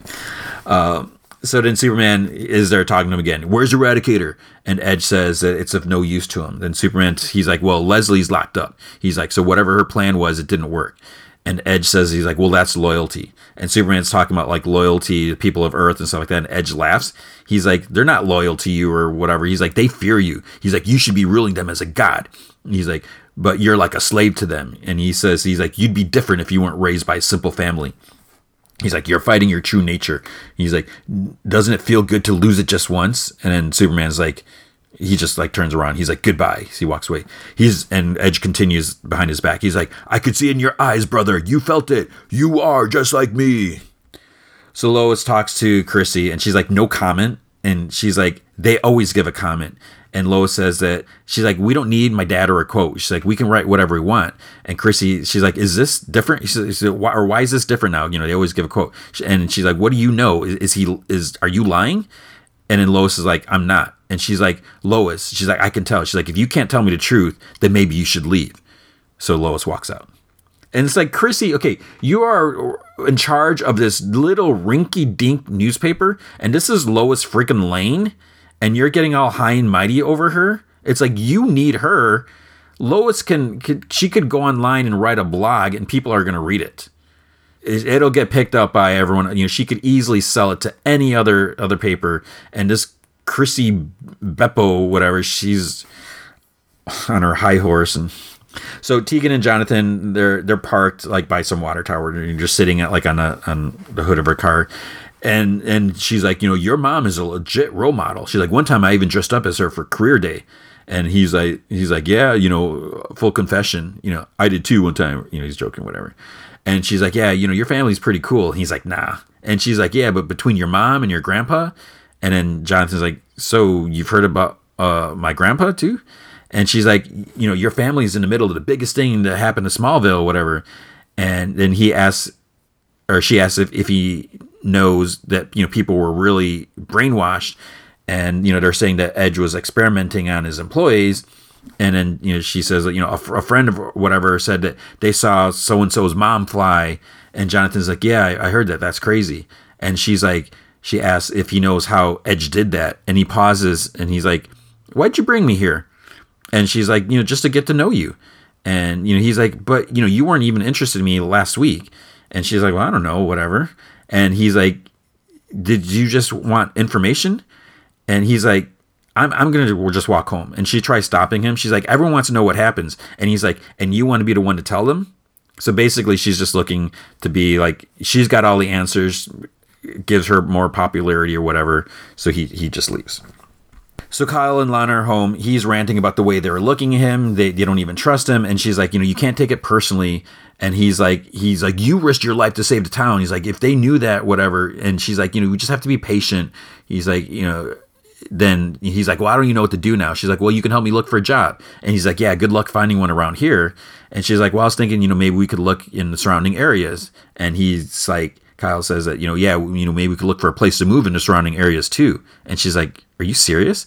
And, you know, he's mad that, you know, they've lived there their whole lives and, you know, everyone's just like so easily turned on them. So Jordan and Sarah are talk about how, you know, he, he asks like, how'd you find this place or whatever? And, and she said she used to come there with her abuelita because they're originally from Mexico, but had lived in Smallville for generations, whatever. And, you know, she used to always tell him stories and, or tell her stories and stuff like that. And then, you know, he says some stuff about how he never felt like he belonged anywhere until he met her, blah, blah, blah. And, and you know, just saying how one person can make a difference or whatever. And, you know, stuff like that. And she's like, I think you should kiss me now or something like that. Then a couple rangers, I, I thought they were rangers, maybe they were police. And they're like, that's enough. They're getting trouble, maybe for trespassing, which I don't know. It's like, how would you even know they're there? They're like deep in the woods, and you know, I don't know. Sam goes um, over about uh, he's he, you know he, Superman's talking to him like looking at stuff and he's you know asking about like how much weapons they have and you know like they have a blah blah blah this much. He's like and Superman's like well, what about the R and D you know the biochemical stuff and, he, and, he's like yeah we have some in various stages whatever. And he's like what about uh like raw kryptonite? He's like a couple warehouses. He's like why so many questions? And then Superman's like, he's like, it's a, it's a mistake. He's like, we need seven seven three four. You know, it's it's why you authorized it in the first place. And Sam's like, uh, he, you know, he saw what it would do. He's like, "You're not the enemy." And Superman's like, "But I could have been. If something like this happens again without a failsafe, the name of the episode, you know, it'd be the end." So Irons uh, back at the the barn, you know, he he paints. He's painting the armor. He puts like this. I forgot what it was. It's like a hornet or some you know bug or something like that. Uh, the AI is like, "Oh, that would make Natalie proud" or something like that. So I I totally I don't remember what it was. And then the AI asks like what their new parameters will be. He says he's still trying to figure that out. AI asks um, if he's going to uh, try to you know continue trying to connect with his sister, whatever. And then Jonathan comes in, and he's like, "Oh, that suit is pretty amazing." You know, he's he apologized for just barging in, whatever. And Iron's like, "Are you a gearhead?" And John's like, "I don't know what I am." He's like, "I've always been an athlete." And Iron's like, "Well, you know, you can always be more than one thing." He's like, "You know, I was a, some a bit of an athlete too, whatever." Then Clark walks in. He's like, "Jonathan, why aren't you in school?" So Sam calls Lois. He says that he's worried about Clark, about you know wanting all these weapons and everything like that. Lana checks on Kyle. You know, he's sitting outside, like you know, throwing a ball, you know, bouncing it off the wall or whatever like that. And you can see like a table inside. You know, there's want ads are open with a bunch of them crossed off or whatever. Uh, Sophie, their little daughter, which we hardly ever see, she asks if everything's okay, and Lana's like, yeah, uh, because you know, Dad asked if she wanted to try a different school or something like that, and she's like, oh, whatever, you know, it's nothing. And then the phone rings. Um, Kia, so, I forgot, someone calls Lana. So she's like arrested. So I guess Sarah and Jordan got arrested. So they again they must have been trespassing or something. Clark talks to Jonathan. He's like, "It's not like you to break the rules." And Jonathan mentions a girl he wanted to impress because she's a junior. Uh, you know, she suggested going, whatever, and but she just, you know, wanted to talk and get information, whatever. Then Lois walks in saying they need to talk, and, and Clark's like, "Yeah, Jonathan skips school," and she's like, "Go to your room." she's like, "I'll talk to you later." it's so funny. She just like snaps or whatever, and then uh, she talks to Clark about her dad, you know, uh, about Clark wanting her, dad to keep the weapons. She's like, after everything we went through, and he's like, I almost killed Iron. She's like, yeah, but you didn't. He, and he's like, but I almost did. He's, you know, like, who, who would have been next? He's like, what if I get tricked or corrupted again? He's like, the people deserve to be protected from the one thing that I can't protect them from, you know, himself. Then the phone rings. It's about Jordan getting arrested. So she asks Clark, she's like, Do you know what it was like when my dad gave John Henry Irons the, the go ahead to fire the missile? And she's like, And I had to lie to Christy today to protect the family. She's like, I broke my sacred role as a journalist. And she's like, I'm angry at you and I'm sorry. You know, she or she's she's sorry that she's angry. You know, she doesn't want to be angry, but she's like, I and I need to be angry to scare the hell out of Jordan when I go to bail him out of jail. And she's like, We'll talk about this later. So at the station, uh, Lois tells like Jordan when they walk out, uh, she's like, just because you were let off with a warning did, doesn't mean it didn't happen. And you know, Lana's there too. And then uh, she overhears someone saying the the so I guess you know Kyle's last name is Cushing. I keep forgetting. He's like the Cushings are the ones responsible. I was suspicious of Morgan Edge from day one. He just you know pushed and pushed until he finally got his way. I mean, honestly, we're the real victims here. Who knows what kind of perks they got from you know Lana's little job or whatever and it's uh the mayor talking to like the sheriff or something like that. And then she like walks around you know corner. She's like we didn't get any perks. And she's like you said you'd clear things up for us but you're just covering your butt. And you know stuff like that. And you know she's she's mad. Lois tries like you know talking to, delana and everything like that. And you know she's like he's not the only one. It's the whole town Smallville's always been there for her, but now she wishes they had a backup plan. She's like, I don't have a nest egg. I don't have any connections. And, you know, while the mayor is controlling the narrative, it's not right. You know, it's not the same town that, you know, she used to love. And obviously she's saying this. So, you know, because Lois is like, we could probably try to control a narrative by writing about what happened. But yeah, so she's gonna have to tread carefully there. At home, she tells Jordan, "Go to your room. We'll talk later." and then she tells Clark that you know they were left left let off with a warning. He's like, "Well, John's still up in his room," and she tells him, "She's like, you are wrong." She's like, but Clark's like, "We have to have a plan, or they have to have a plan," and she's like. They have proof that his heart is stronger than his mind. You know, she's all for backup plans, but not one that's that's worth this risk. And he says that you know his dad taught him control, he's been controlling his powers every second of the day for almost 40 years. When Zod took over for the first time, he felt what it was like to let go, to really let go. He felt it. He's like, even if it was, you know, if it was Zod in control, he's like, I, I you know, I, I don't want it to be true, but it felt good, really good. He's like, the feeling worries me. He's like, if I could be manipulated with that desire to let go, the world needs a way to stop me. And she's like, Well, that's not going to happen. But if it makes you feel better, fine. But in no way am I comfortable with the DOD controlling this. So then we see Clark talking to Irons, and he's like, You want me and only me to have the capability to kill you? And, and Clark's like, If necessary, yes. He's like, You know, this is about situations we can't predict. Irons is like, I'm trying to move on. And Clark says that, you know, he's like, I think you can do that and be 7734's gatekeeper. He's like, you know, you came here to protect the world and you know I, I believe you can do it. Meanwhile, Lois shows up at the paper and you know Chrissy's got her back to her and she's like I owe you an apology. And she's like well I'm busy right now. And Lois is like you know there is more to the story. It's like you know my dad is hiding something and I can't betray his trust and Chrissy's like this is bigger than you than you or your dad he's like we have a responsibility to people it's like you know that's a crock of whatever. She's just looking, she's like, we need a big, she said before, they need a big flashy story for the front page. She is looking at selling papers, making the headlines. She could care less about telling people because Lois is like, we could interview employees to get their, you know, their side of the story. She didn't want that. She says that, you know, you know, whatever, what, what happens. Like people are tearing each other, trying to find someone to blame. And, um, Lois is like, she's like, I can't write the story because, you know, I'm too close to be objective. So she gives Chrissy some information. There's a statement from her dad. She, you know, she, he wouldn't go on record about everything, but it's enough to get out most of the story about Morgan Edge. And Chrissy says, she's like, that, you know, this was really messed up. And Lois is like, I know, and I hope I can earn back your trust. It's like, screw you, Chrissy Beppo. Edge is, uh, and he's thinking back some more. And, you know, he's like, all this time he's been alone for years. He's like, how could you not tell me? You know, he's talking to his dad. How, how can you not tell me about my brother? And his dad's like, oh, he's nothing. He's like, you know, when you find Eradicator, he'll show, you know, the, what, what you can do or something like that. Or, and then dad's like, my way is the only way. But then he turns off his dad's crystal. So Edge just figured, you know, he can get the Eradicator and and figure, you know, do things or whatever. But then in his cell, he's he's like hearing voices or whatever, like you know, your way is the only way, and he's like, goodbye, father and he closes his eyes, but then he opens them and they're glowing like kind of like whitish blue or whatever. Then it cuts down. Uh, Lois is laying down a hammer on the boys. She's like, Do you know how much trouble you're in? She's like, You can't just skip school. She's like, I don't care if you're mooning over Sarah Cushing or coming home to build robots. and, and Jordan's like mooning, whatever. And and uh, I think Jonathan's like, it's a battle suit, not a robot, whatever. And Clark's like, he's like, I know you want to blow off steam, but there are rules and stuff like that. And he's like, and you know, you shouldn't disrespect the work that your teachers put into their classes. And they're like, sorry. And then they're like, can you say it again, like you mean it? So Sam um, comes into control room at the DoD. Their alarm's going off. He's like, how long has this been going on? They're like, a couple minutes. Send a team in to check it out. So they approach Edge's cells. His vitals are gone like he's did he die? Then his head goes his head pops up and his eyes are glowing. Maximize a kryptonite field. He stands up, raises his hands, they start glowing, and then Sam's like, you know, get get them out of there. The cell explodes, the soldiers go flying.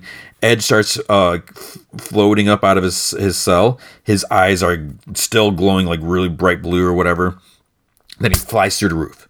Sam hits the Superman alarm. You know, he's on the ground. You know, the shock waves, you know, went through the whole building, whatever. So he hits uh, the Superman alarm. Superman shows up like a couple seconds later, and he Sam's just like Edge, and Superman flies out, goes to the atmosphere, and, and he's like doing the thing, like trying to listen for him. He's like trying to block out everything else, whatever. So then back at the DoD, Sam's like looking over the wreckage. Superman returns. He's like, he's gone. And Sam's like, well, then where the hell did he go? So then we see the sun out in space, uh, like close up to the sun. Edge is like they're absorbing sun rays, and voices are saying, "Become the Eradicator, become the Eradicator," um, you know, or know that you are the sole reason Krypton was lost. So I don't know if the Eradicator went inside him, if he absorbed it somehow, and no one could detect it, and so now he's become the Eradicator, and you know now he's he's amping up with the solar power and uh, the next episode is not until August 10th. So we have like three weeks. So what the heck am I going to talk about next week? There's uh, no Flash, no Superman Lois. So maybe we'll get back. Uh, give me a break to shorten. Uh, so that was uh that was Superman and, and Lois. So it was it was good. This show uh, by, by far, I'm pretty. I think I can confidently say like this is the best of the the Arrowverse show, the CW shows. Uh, it's, it's it, I I don't know how to do it. It's so so good, and it's just like on a different level. And you know, you always say how hard. You know, a lot of people are like Superman's hard to write for because he's so powerful, and you know, coming up with with enemies or you know obstacles and stuff like that. But this is uh, just top notch, man. I'm I'm just I'm digging the show so much. With Star Wars, uh, The Bad Batch, season one, episode thirteen, Infested. This um, this was okay I yeah, I, I always go back and forth with how I feel about some of these episodes. So it was interesting, and like I said, you know, it was a th- this wasn't a crosshair episode, like I you know said last last episode. Crosshair has been given the okay to target um, Clone Force ninety nine or whatever but he, you know he's not here. So basically, they land at, at Cid's after a mission or something like that, and you know they're they're they're kind of complaining that Cid didn't you know give them all the details and stuff like that. So uh, you know Cid's on Ord Mantell. There's like some other helmeted dudes that are watching. Like who are these other people? When they they get to Cid's place, there's a lot of people in there, and they're like, when does this place become so popular, whatever? And they they head to Cid's office in the back, and like one helmeted dude like stops them and is like, "Where do you think you're going?" And then they just like knock him out, whatever. In the office, there's like a, a this other dude, a Dev, Dev, Devor Devorian. The I forget the alien. I know I know people are like, you don't know this. The the, the alien horned race, whatever but uh, he's he's there with some other guards, and he said Cid's out, so the parlor and territory are now his. And he's like, if they're looking for work, he might have use for them. So they decide they need to get off Ord Mantell, and Omega's like, well, what about Cid? And you're, you know, Cid is standing in the ship's door as they walk by, and and she's like, "Oh, it's nice to see that one of you cares." And she's like, "Inside now." So the the other two aliens that are always hanging out at the at Cid's the Ithorian, the Hammerhead, and I forget what kind of alien the other one is. Whatever, you know, um, they're they're there with her. Cid tells the, the clones that the guys, the his name is Roland. He's a former client and son of the crime boss Issa Durand. And Roland's trying to make a name for himself by joining up with the Pikes. So the Pikes, you might remember, what was it? Was it in Clone Wars? But the, with the Spice Runners, uh, the heavy duty. Um, yeah, it's this one with those the the two sisters with Ahsoka that they were involved with that. Anyways, so he's trying to join up with the Pikes, and the reason they care because Ord Mantell, you know, is a, the center of several hyperspace routes, and Roland saw value in Cid's place, so he just took it. And then she says, and we are taking it back. And they're like, we? Because she's like, yeah, if I lose, you lose. She's like, don't forget how good I am at keeping secrets. So she's basically kind of like threatening them that, you know, she knows about them and, and everything. So her plan is, uh, you know, because Roland's meeting some, some buyers, some some pikes about, uh, you know, supply of spice or something like that, and he's storing it in her office. So if they steal the supply before the pikes come, then the um, he's not going to be able to, to give them, and then he'll become the pikes problem. So they're going to get mad if he doesn't have the shipment there.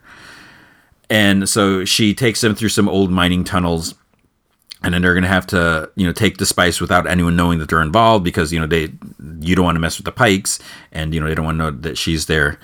And uh go and going through the the tunnels there it's it's infested by these I, I forget what they were. I don't know if they said that.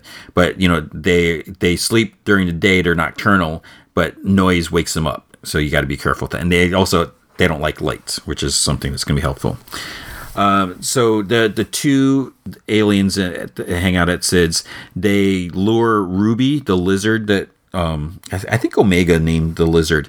They lure it out of the tavern, whatever. So um, and and capture it so that Roland will send the guards looking for because he's he's formed an attachment to this lizard thing. So they're out looking for her when they sneak into the office, they find six crates of, of spice in the office. So they're going to unload them through the tunnels and they're going to they they're using like mining carts, but they can't use the the motors because it makes too much noise. So they have to like kind of like hand pump pump the the carts or whatever. Ruby manages to get free of the cage or something like that, and Roland and his guards hear her like from you know a couple blocks away or whatever. So they they get her. He heads back to Cid's. He tells the guards like go get them or whatever because I don't know if he saw them running off. And then Roland discovers that the spice has been taken from his office. He also realizes that there's like a hatch to the mining tunnels in there, so he sends guards after them.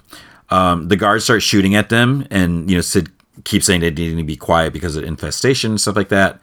Roland um, captures the two aliens, and you know he didn't think that Cid would be so bold or whatever. But then the Pikes arrive, and they don't want to hear any excuses why he doesn't have the spice because they're like, if he can't deliver, he's no longer of use to them.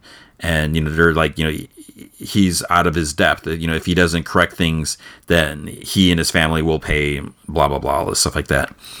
So they uh, return to Cid's because they're like, you know, because she was told that the Pikes already came. She's like, "See, problem solved." But then the Pikes come out, and Roland's like in in handcuffs or whatever, binds or whatever.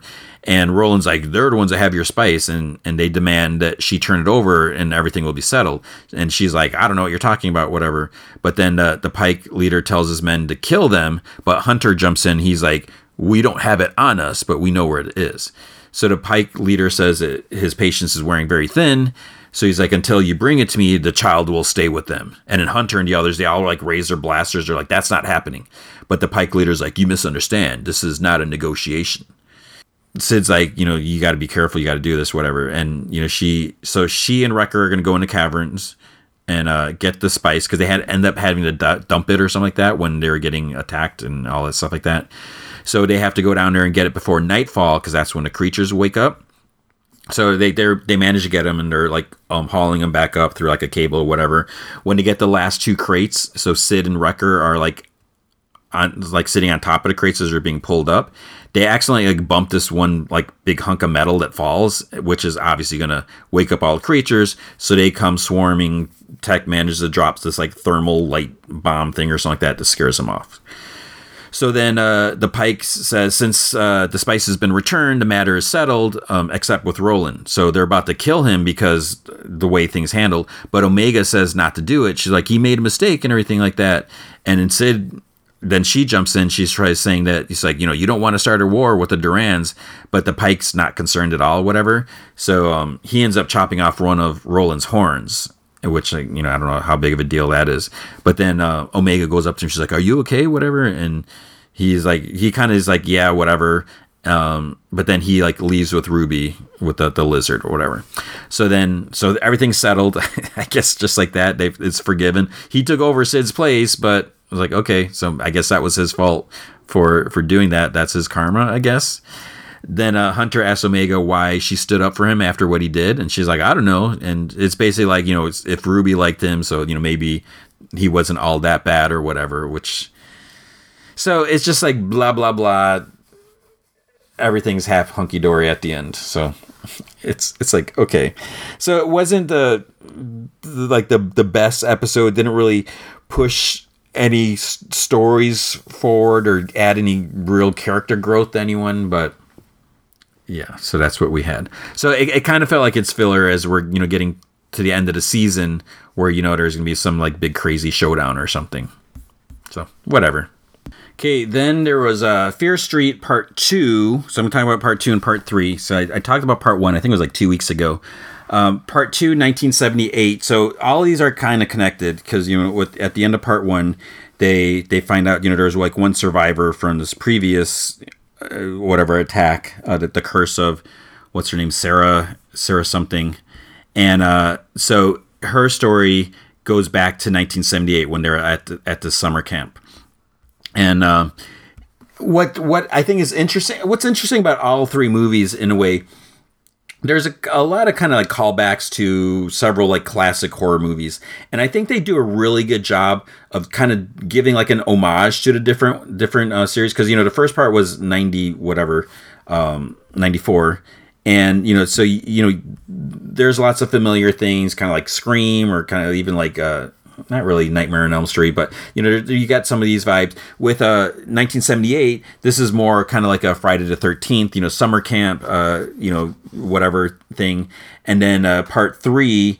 takes place partially like in the past in, in uh, 1666 and then it cuts back to 1994 so they they kind of take it's it's almost like the the different types of horror movies are kind of like three different kinds of horror movies, and I, I think that that's that's pretty brilliant in a way because it's it's like you know they're they're touching on different key elements from from the different types of movies, and they do a good job with it where you know it doesn't feel like it's too watered down or anything like that. So you know with this one you get the story of you know the the sisters and um, you you see how like you know one's being picked on in in the camp and then uh, the curse kind of starts up and then uh, you know one dude gets infected and starts going after the others and killing them and, and then it you know becomes like the the slasher killing the the kids at the summer camp type thing.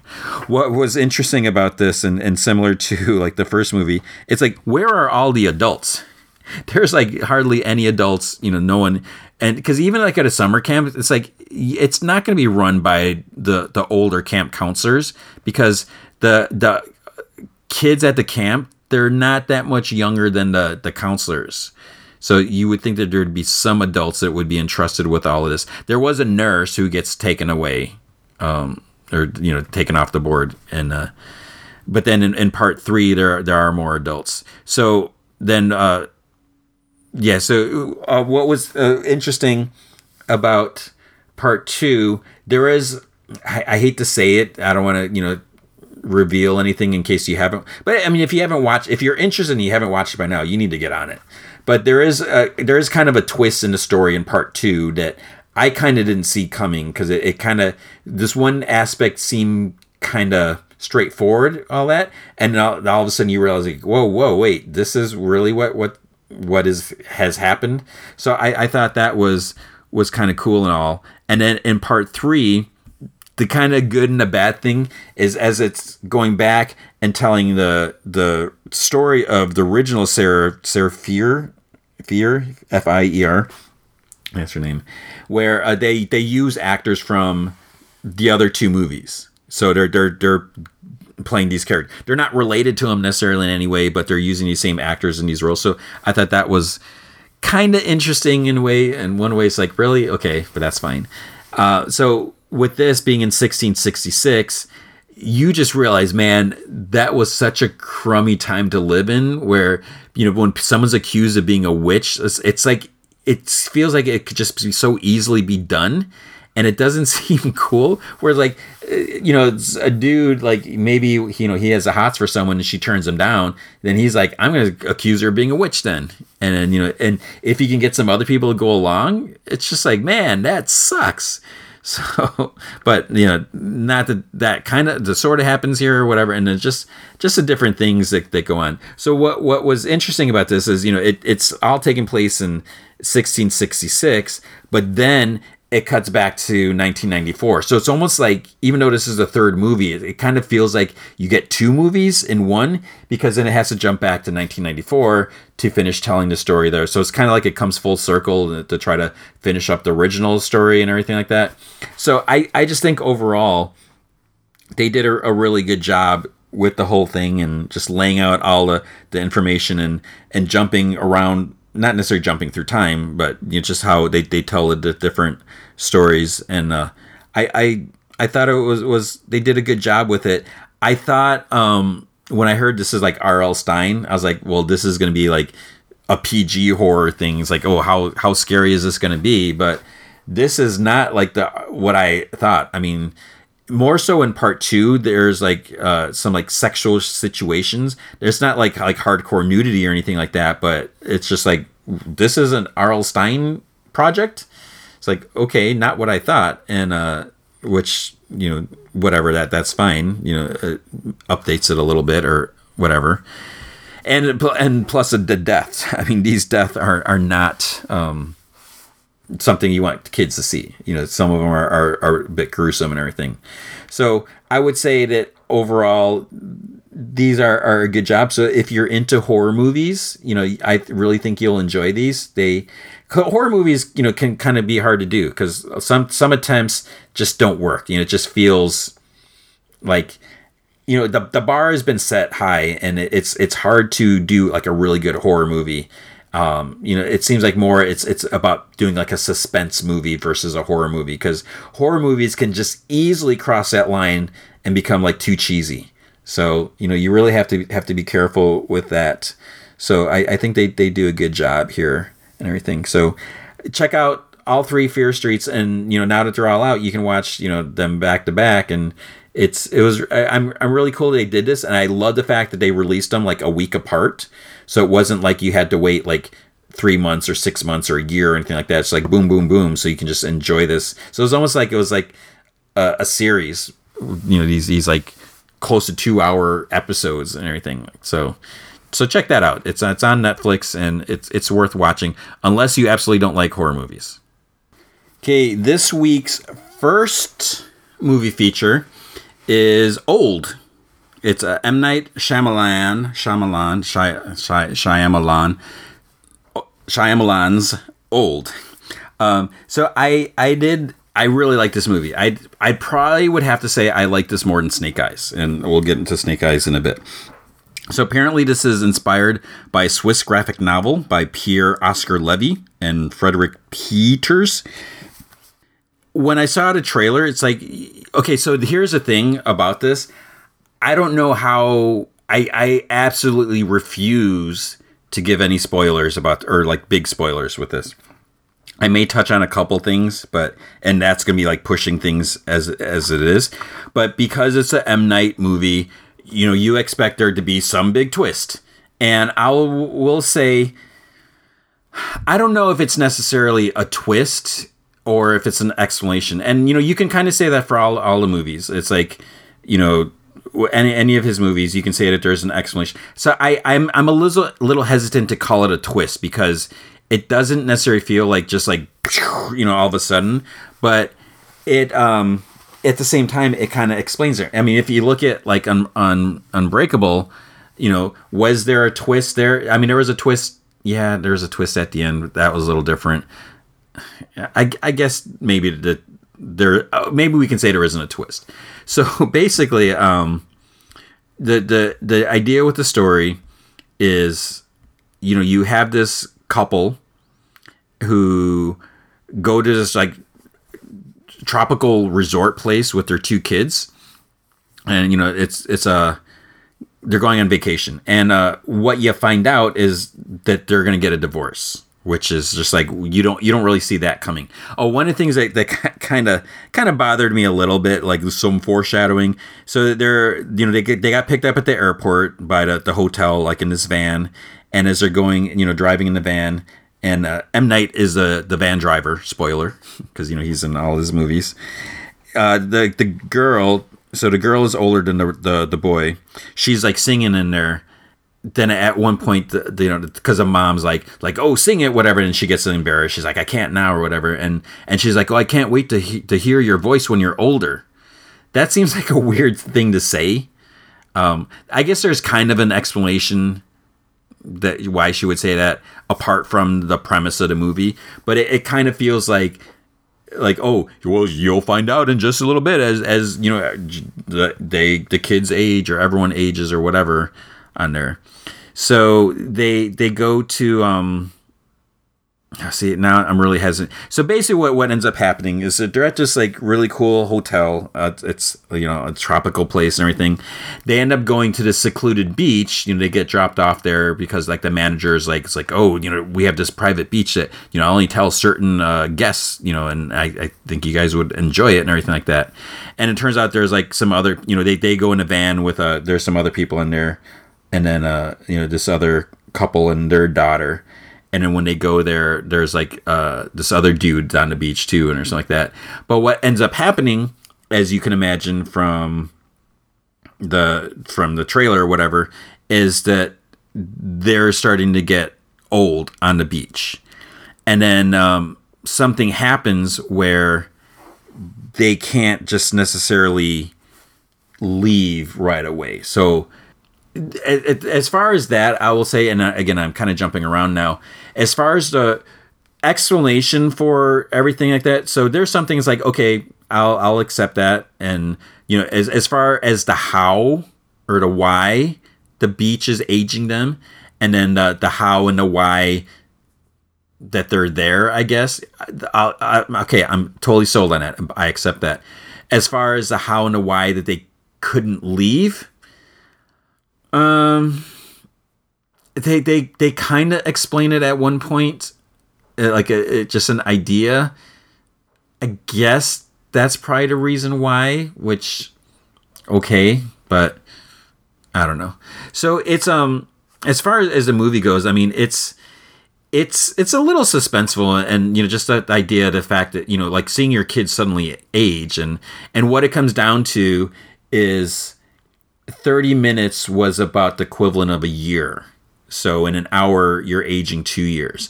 And with the adults, you know, you don't really see the effects because you know they're older and whatever. But with the kids, you you see it more because uh, the the van driver, you know, he he gives them like a bunch of food. He's like, here's like baskets of food, whatever, because you know the, the kids are gonna need the nourishment as they grow and everything like that. So it's just it's you know horrific in that way to think about you know the fact that you're you're stuck on this island and you're just getting older and everything like that. And then other things happen.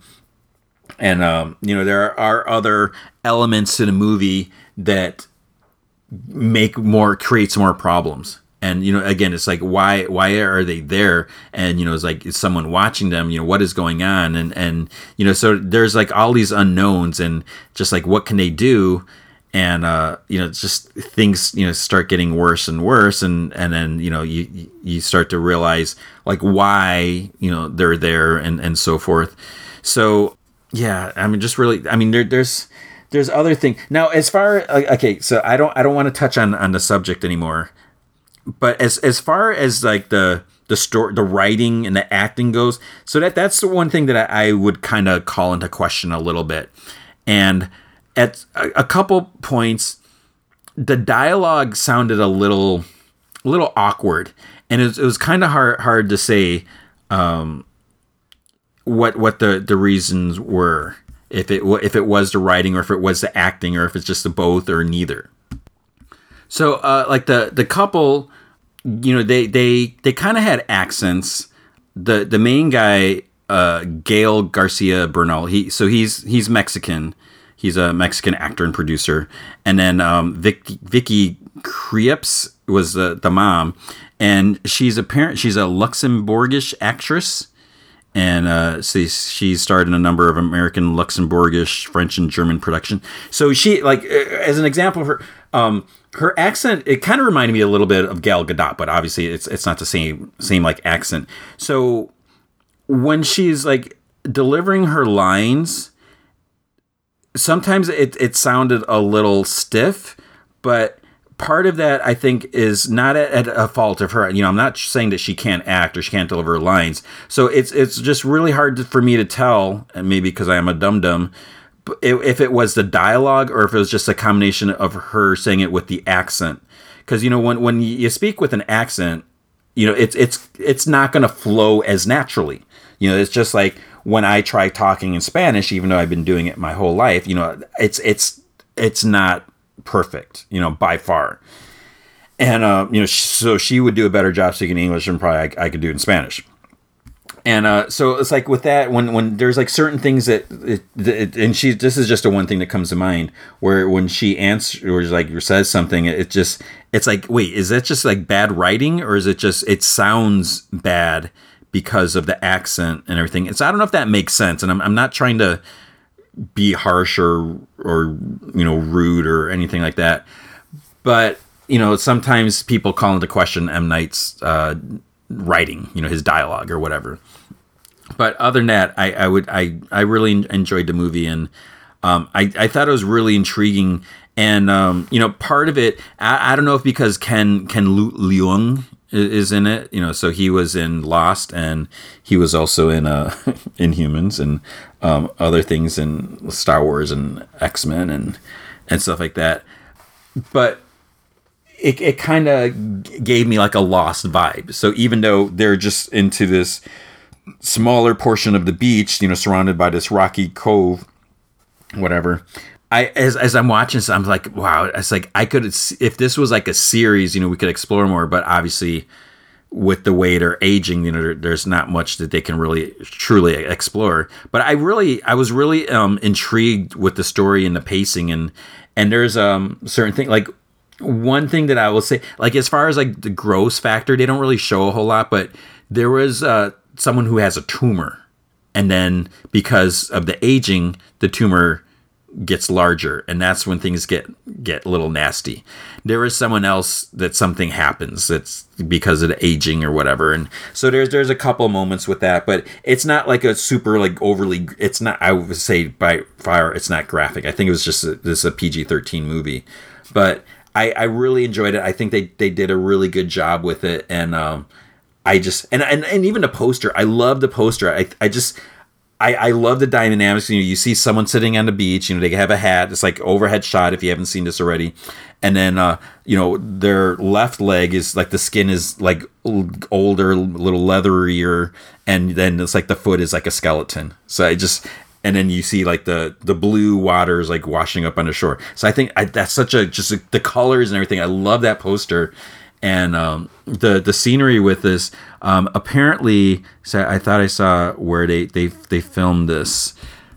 Oh, so apparently uh, they filmed in a Dominican Republic. So I mean, it's gorgeous scenery and everything like that, and uh, um, yeah, it just just looked re- really. But after watching this, I'm like, I don't know if I'd want to go to a beach now. You know, some like tropical place because it was just kind of freaky. Um, as far as how the movie did, it had a 18 million dollar budget, and um, the projections. It says that it's projected to make 12 to 15 million um, from 3,355 theaters its opening weekend. So it apparently made 6.9 million the first day, including 1.5 million from Thursday night previews. So um, I just wonder, you know, how they gauge things as successful now, being you know pandemic. Because like I said, I don't know how many screens it's playing in my theater, but the theater it must be on more than one screen. My theater has has quite a few. I, forget how many screens they have, twelve or fourteen, whatever. They have a lot, a lot of screens. And uh, the theater I was in, it was like in a smaller theater. But I went to eleven o'clock show, and I was, like I said, I was the only one on a Friday, eleven o'clock Friday morning.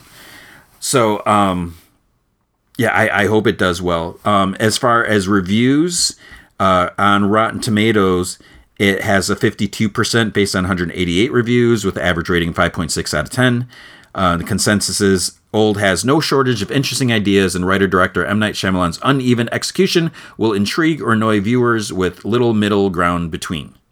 And Metacritic has a average score of 53 out of 100 uh, from 45 critics, and then the Cinema Score, the average grade was C plus based on A plus to F.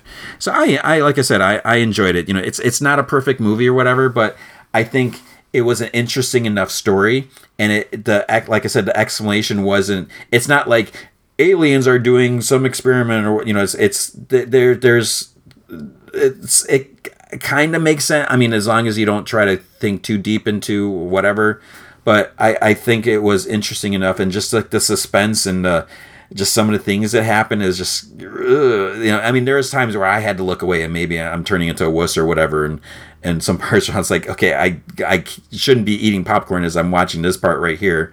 But it's not like like I said, it's not like overly gross or this or that or anything like that. But I it's it's definitely a movie. I, I wouldn't mind watching it again. You know, if if like someone's like, oh, I'm interested, I'd be like, let's go. You know, I, I would definitely see it again and um, just and partly the you know to kind of see like the reaction of others or whatever because you know sometimes it's fun to, to see that. So I I definitely recommend this. I mean, unless you're like a a harsh critic, you know, because I, I know some people are just like their expect or they you know they are willing to accept certain things or not accept certain things. I I really enjoyed this and um just the, the having the kids with the kids aging, you know, they have different actors and at some points it's like I was like, wait a minute, did they switch an actor or not here? You know, it's, it's it was a little like almost hard to to see like when they they they brought in someone else um, because at, at one point Thomas Thomasin Harcourt McKenzie when she um, becomes a daughter at one point, I'm like, she looks so familiar. What she was a she was a girl in Jojo Rabbit, and you know she was amazing in that, and she does a good job here. So, uh, like I said, I, I enjoyed this movie. So, I that that's my thoughts on it. So the second movie, Snake Eyes, G.I. Joe, uh, you know, I, I have a little bit of mixed feelings with this. You know, I really, and I, I think I touched on a little bit about this before. I really, I really like Snake Eyes. And, you know, a lot of people say that, you know, probably anyone who reads G.I. Joe, whatever, you know, Snake Eyes is the coolest character because you know not only is he like you know an army dude or whatever but he's also like a ninja you know so he's he's got a sword and an Uzi you know it's like the best of both or whatever. And uh so this was just a interesting story and all that. I mentioned the fact that they they changed his race. They made him asian instead of a, a white blonde dude. Okay maybe that's not a huge deal you know, because Snake Eyes is is always covered up. So you know, you don't really know his ethnicity or whatever. To where he grew up is not a huge deal. Um, what bothers me more is that you know the fact that he's talking. You know, you you have this you know Henry Golding as Snake Eyes. So obviously, I will spoiler and say that you know you see him very very very very little in costume, very very little, hardly like like nothing, because Henry Golding is the sell. He's the draw, and you know if they make a sequel you know, how often is he going to be, you know, the, in the sequel, he should be wearing or getting closer to wearing the, the outfit more often. If depending on when they set things up, they'll probably find ways not to do that. And I don't like that. I mean, if you look at the other two GI, or was was he in both of them or just one? You know, when the the Ray Ray Park GI Joe, you know, you never saw his face, and that's how it is in the comics. You don't see it. So in the comics, you know, Snake Eyes. I, I mentioned this before. He's you know in a helicopter. They're you know they the, the helicopter gets hit by another helicopter. They need to uh, you know jump out. Scarlett gets you know she's stuck in there, so he goes back to try to help help her. A window blasts in his face. It smashes, you know, whatever, destroys his face and his vocal cords. He gets reconstructive surgery on his face, but his vocal cords can't be repaired, which is why he never talks. And he just wears a mask all the time. So you know, it's not like he's completely disfigured in the comics. You know, I don't remember exactly what he looked like, but you know, the reconstructive surgery can only do so much. You know, it's not gonna be like some miracle. You know, whatever. So you have all that, but in uh, this movie, we kind of get a different story. You know, we we uh, also I'm I'm I don't recall exactly when he started his ninja training, but it you know there there's some little differences. So in the movie you know, Snake Eyes, he's with his dad. Um, minor spoilers, you know, his dad gets killed by some shady guys. Why does he get killed? He mentions, you know, going to a safe house, you know, with with Snake Eyes. They never mention his name as as a kid or throughout the movie. And so Snake Eyes basically ends up on his own. Why is he called Snake Eyes? There's a reason. There's an explanation, and it's it's a fine one. You know, I I, I accept for him going with that and uh, so basically, his whole growing up is about trying to get revenge. You know, he wants to know who killed his father. He also had to live on his own. So when we see him as, and it jumps from him being a kid to to Henry Golden Golding, uh, uh, you know, as an adult. So he's like this. He you know he does a lot of like cage fighting, whatever you know, un- underground fighting for money and you know he's a really good fighter. He can take a hit. I mean, he's like getting his like butt kicked, but whether that's part of his act, you know, to tire out the other guy, I mean, he tends to win, you know, pretty much all the time. And uh, you know that's how he makes his living. And when it, it gets to a point where no one wants to bet on him anymore, he goes on to some other fighting circuit thing or whatever. So then he gets re- recruited by like the Yakuza or whatever, and you would be like, why would Snake Eyes work for them? But then the guy's like, well, you know, I can help you find your father, type of thing. And so then he's like, okay. So throughout the movie, you, you see Snake Eyes doing some questionable things. And then at some point, he's doing like some really questionable things, and you're like, no, no, no, Snake Eyes, honey, no, type of thing.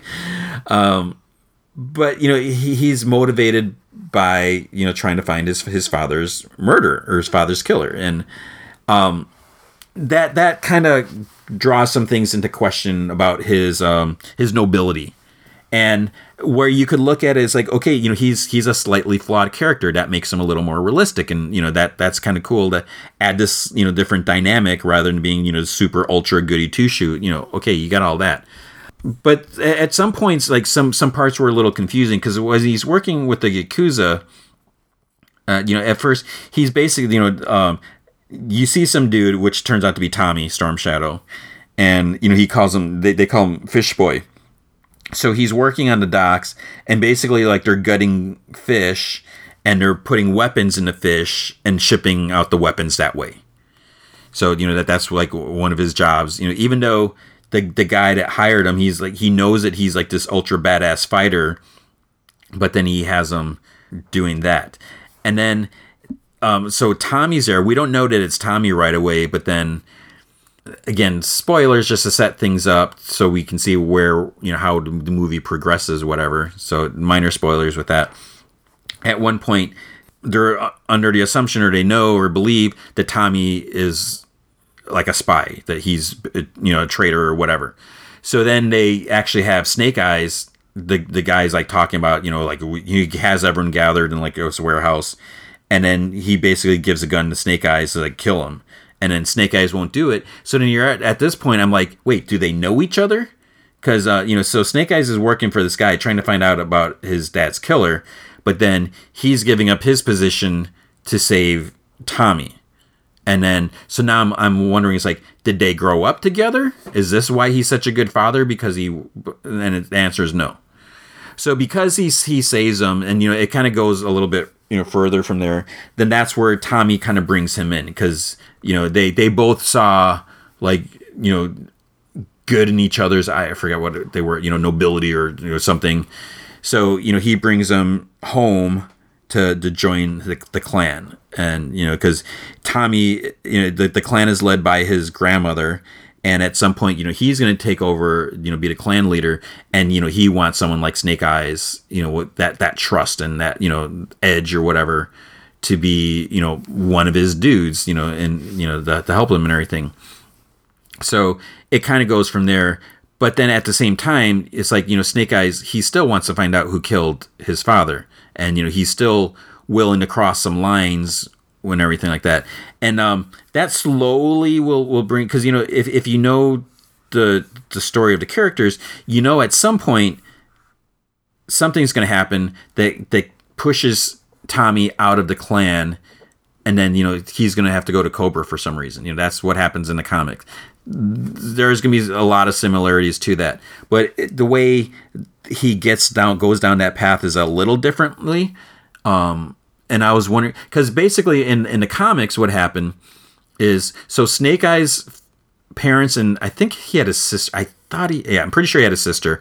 They were killed in a car accident, and the, the car accident involved Cobra Commander's brother. So this isn't a Larry Hama comics, not what happens in the movie. So then, um, basically, when Snake Eyes was at the clan, Cobra hired Zartan, I guess, to kill Snake Eyes as revenge for his brother. He ends up killing the Hardmaster. He used Storm Shadow's arrow, and then Storm Shadow was believed to be the killer. And then that's when he had to leave the clan, and then he joined Cobra in order to infiltrate Cobra to find out who killed the Hardmaster, you know, that, that was Zartan. So, you know, you have the little differences.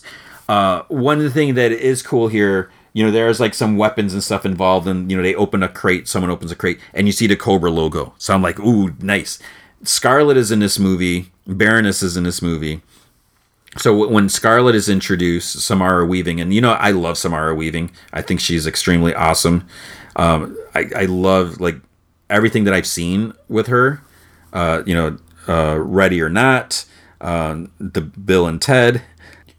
what else has she done? Um, the the Guns Akimbo.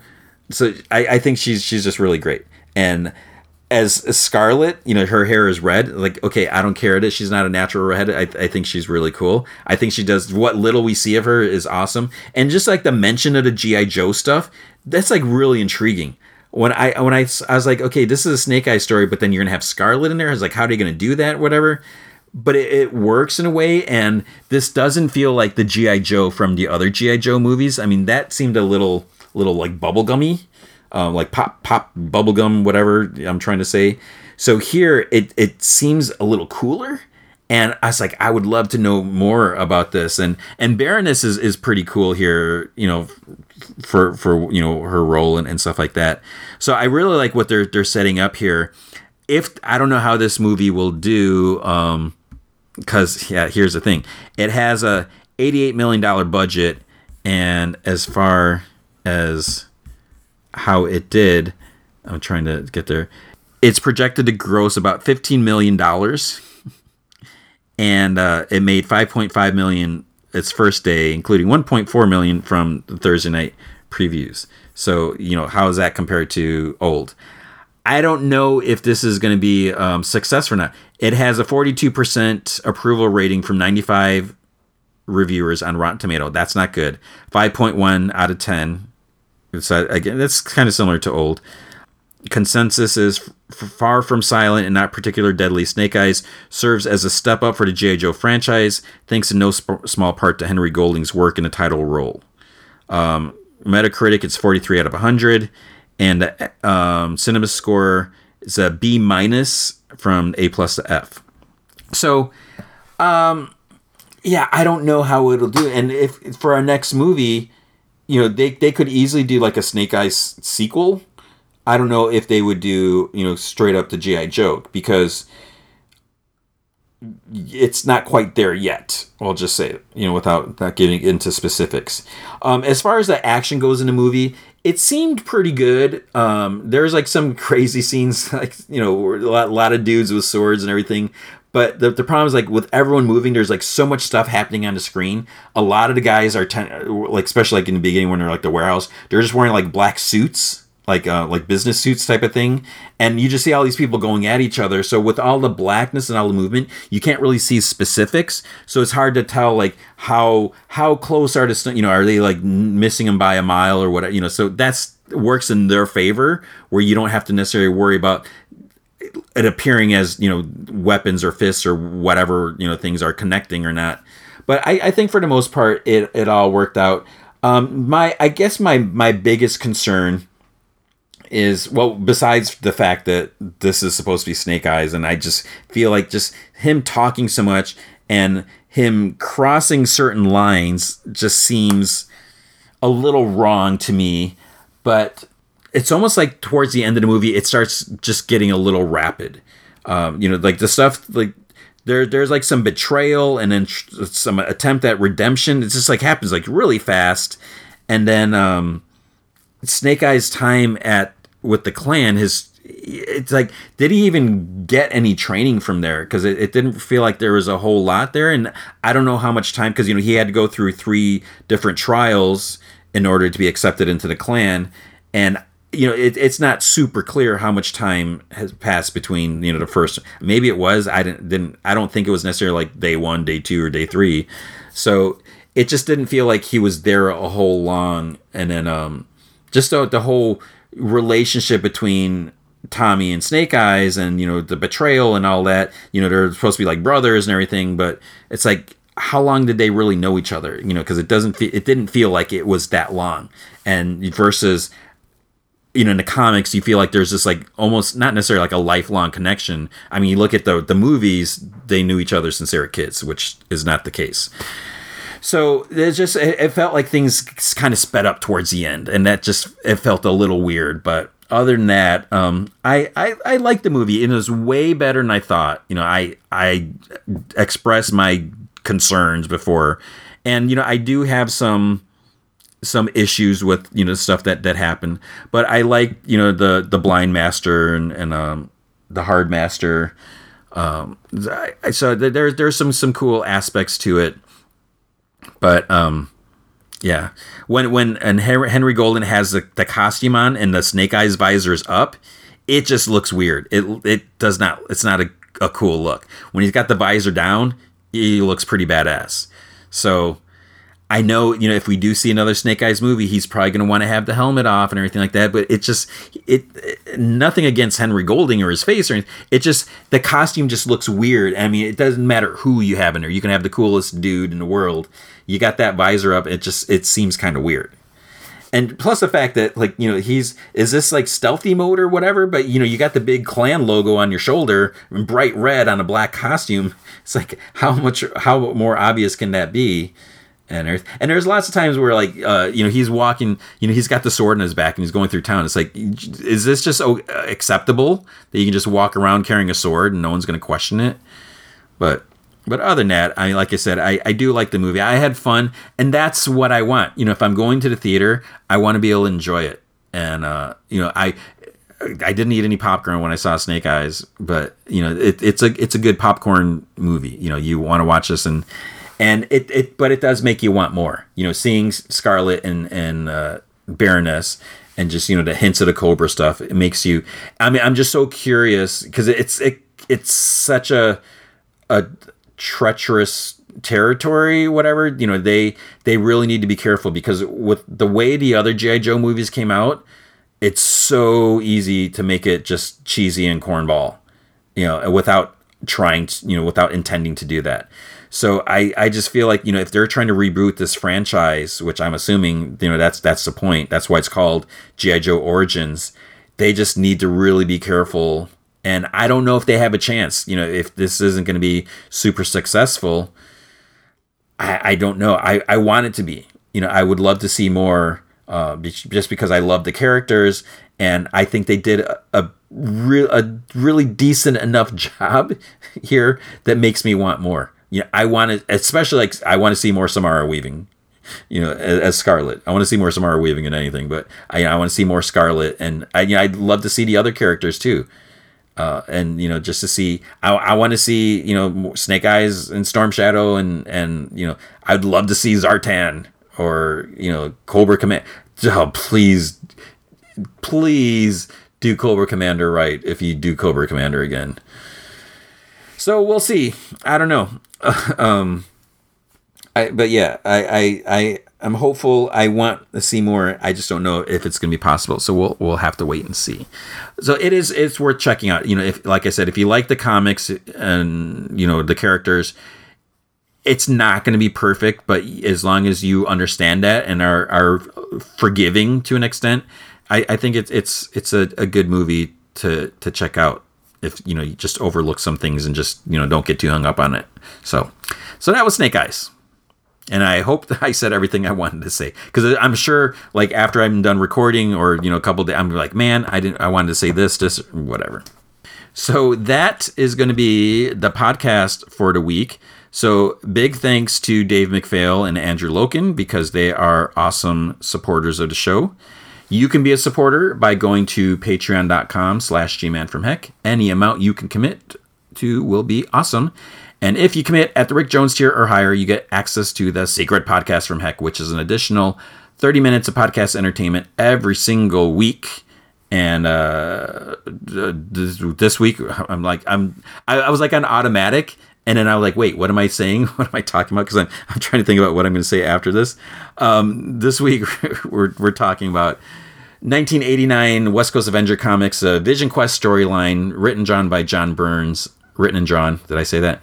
And um, it's uh, basically Vision has disappeared. What happened to him? They're trying to find out, and then uh, they get a shocking discovery uh, last week, and then so you'll see where, it goes from there.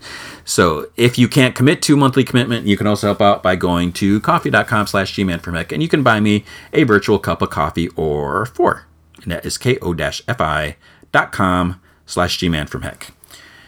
All right, so this coming week, I'm trying to think if there's any new TV stuff coming up because uh, um, Stargirl's not till August 10th, but you know we have the Flash has ended, and uh, I don't. I think I mentioned Superman and Lois is off for like three weeks, so I'll have Masters of the Universe to talk about. So five episodes. I'm trying not to go super in depth, but I probably will because that's just how I do it with the TV shows. So that'll probably take up some time. The movie feature will be Jungle Cruise. Um, I don't know if there's anything else coming out, but I think that's what we'll have then. And then uh, just a reminder again remember Andy Xenon, so X E N O N. So do a search for that on Zoop, or just you know just search, uh, or, or just go to com- uh, comic, go to Entertainment Fish. Don't go to Comic Vine unless you really want to. Entertainmentfish.com and you can see my art. I did an article about it because I is like what I mentioned is like I have a cameo in there, so it's it's like really cool, and you can pre-order it and support it. So I I'm not sure the extent of it. Like I hope it makes the goal because if it doesn't, what does that mean? I don't know, but uh, um, I have read it. It's cool, so I I think you should check it out. Um, um, other, other than that, I don't think I really have anything else to talk about. So we're in the midst of summer. I hope you're doing well. I really don't want to think about school starting up, but that's going to be happening pretty soon. So make sure you know be be human, be kind. You know, be careful when you're going out.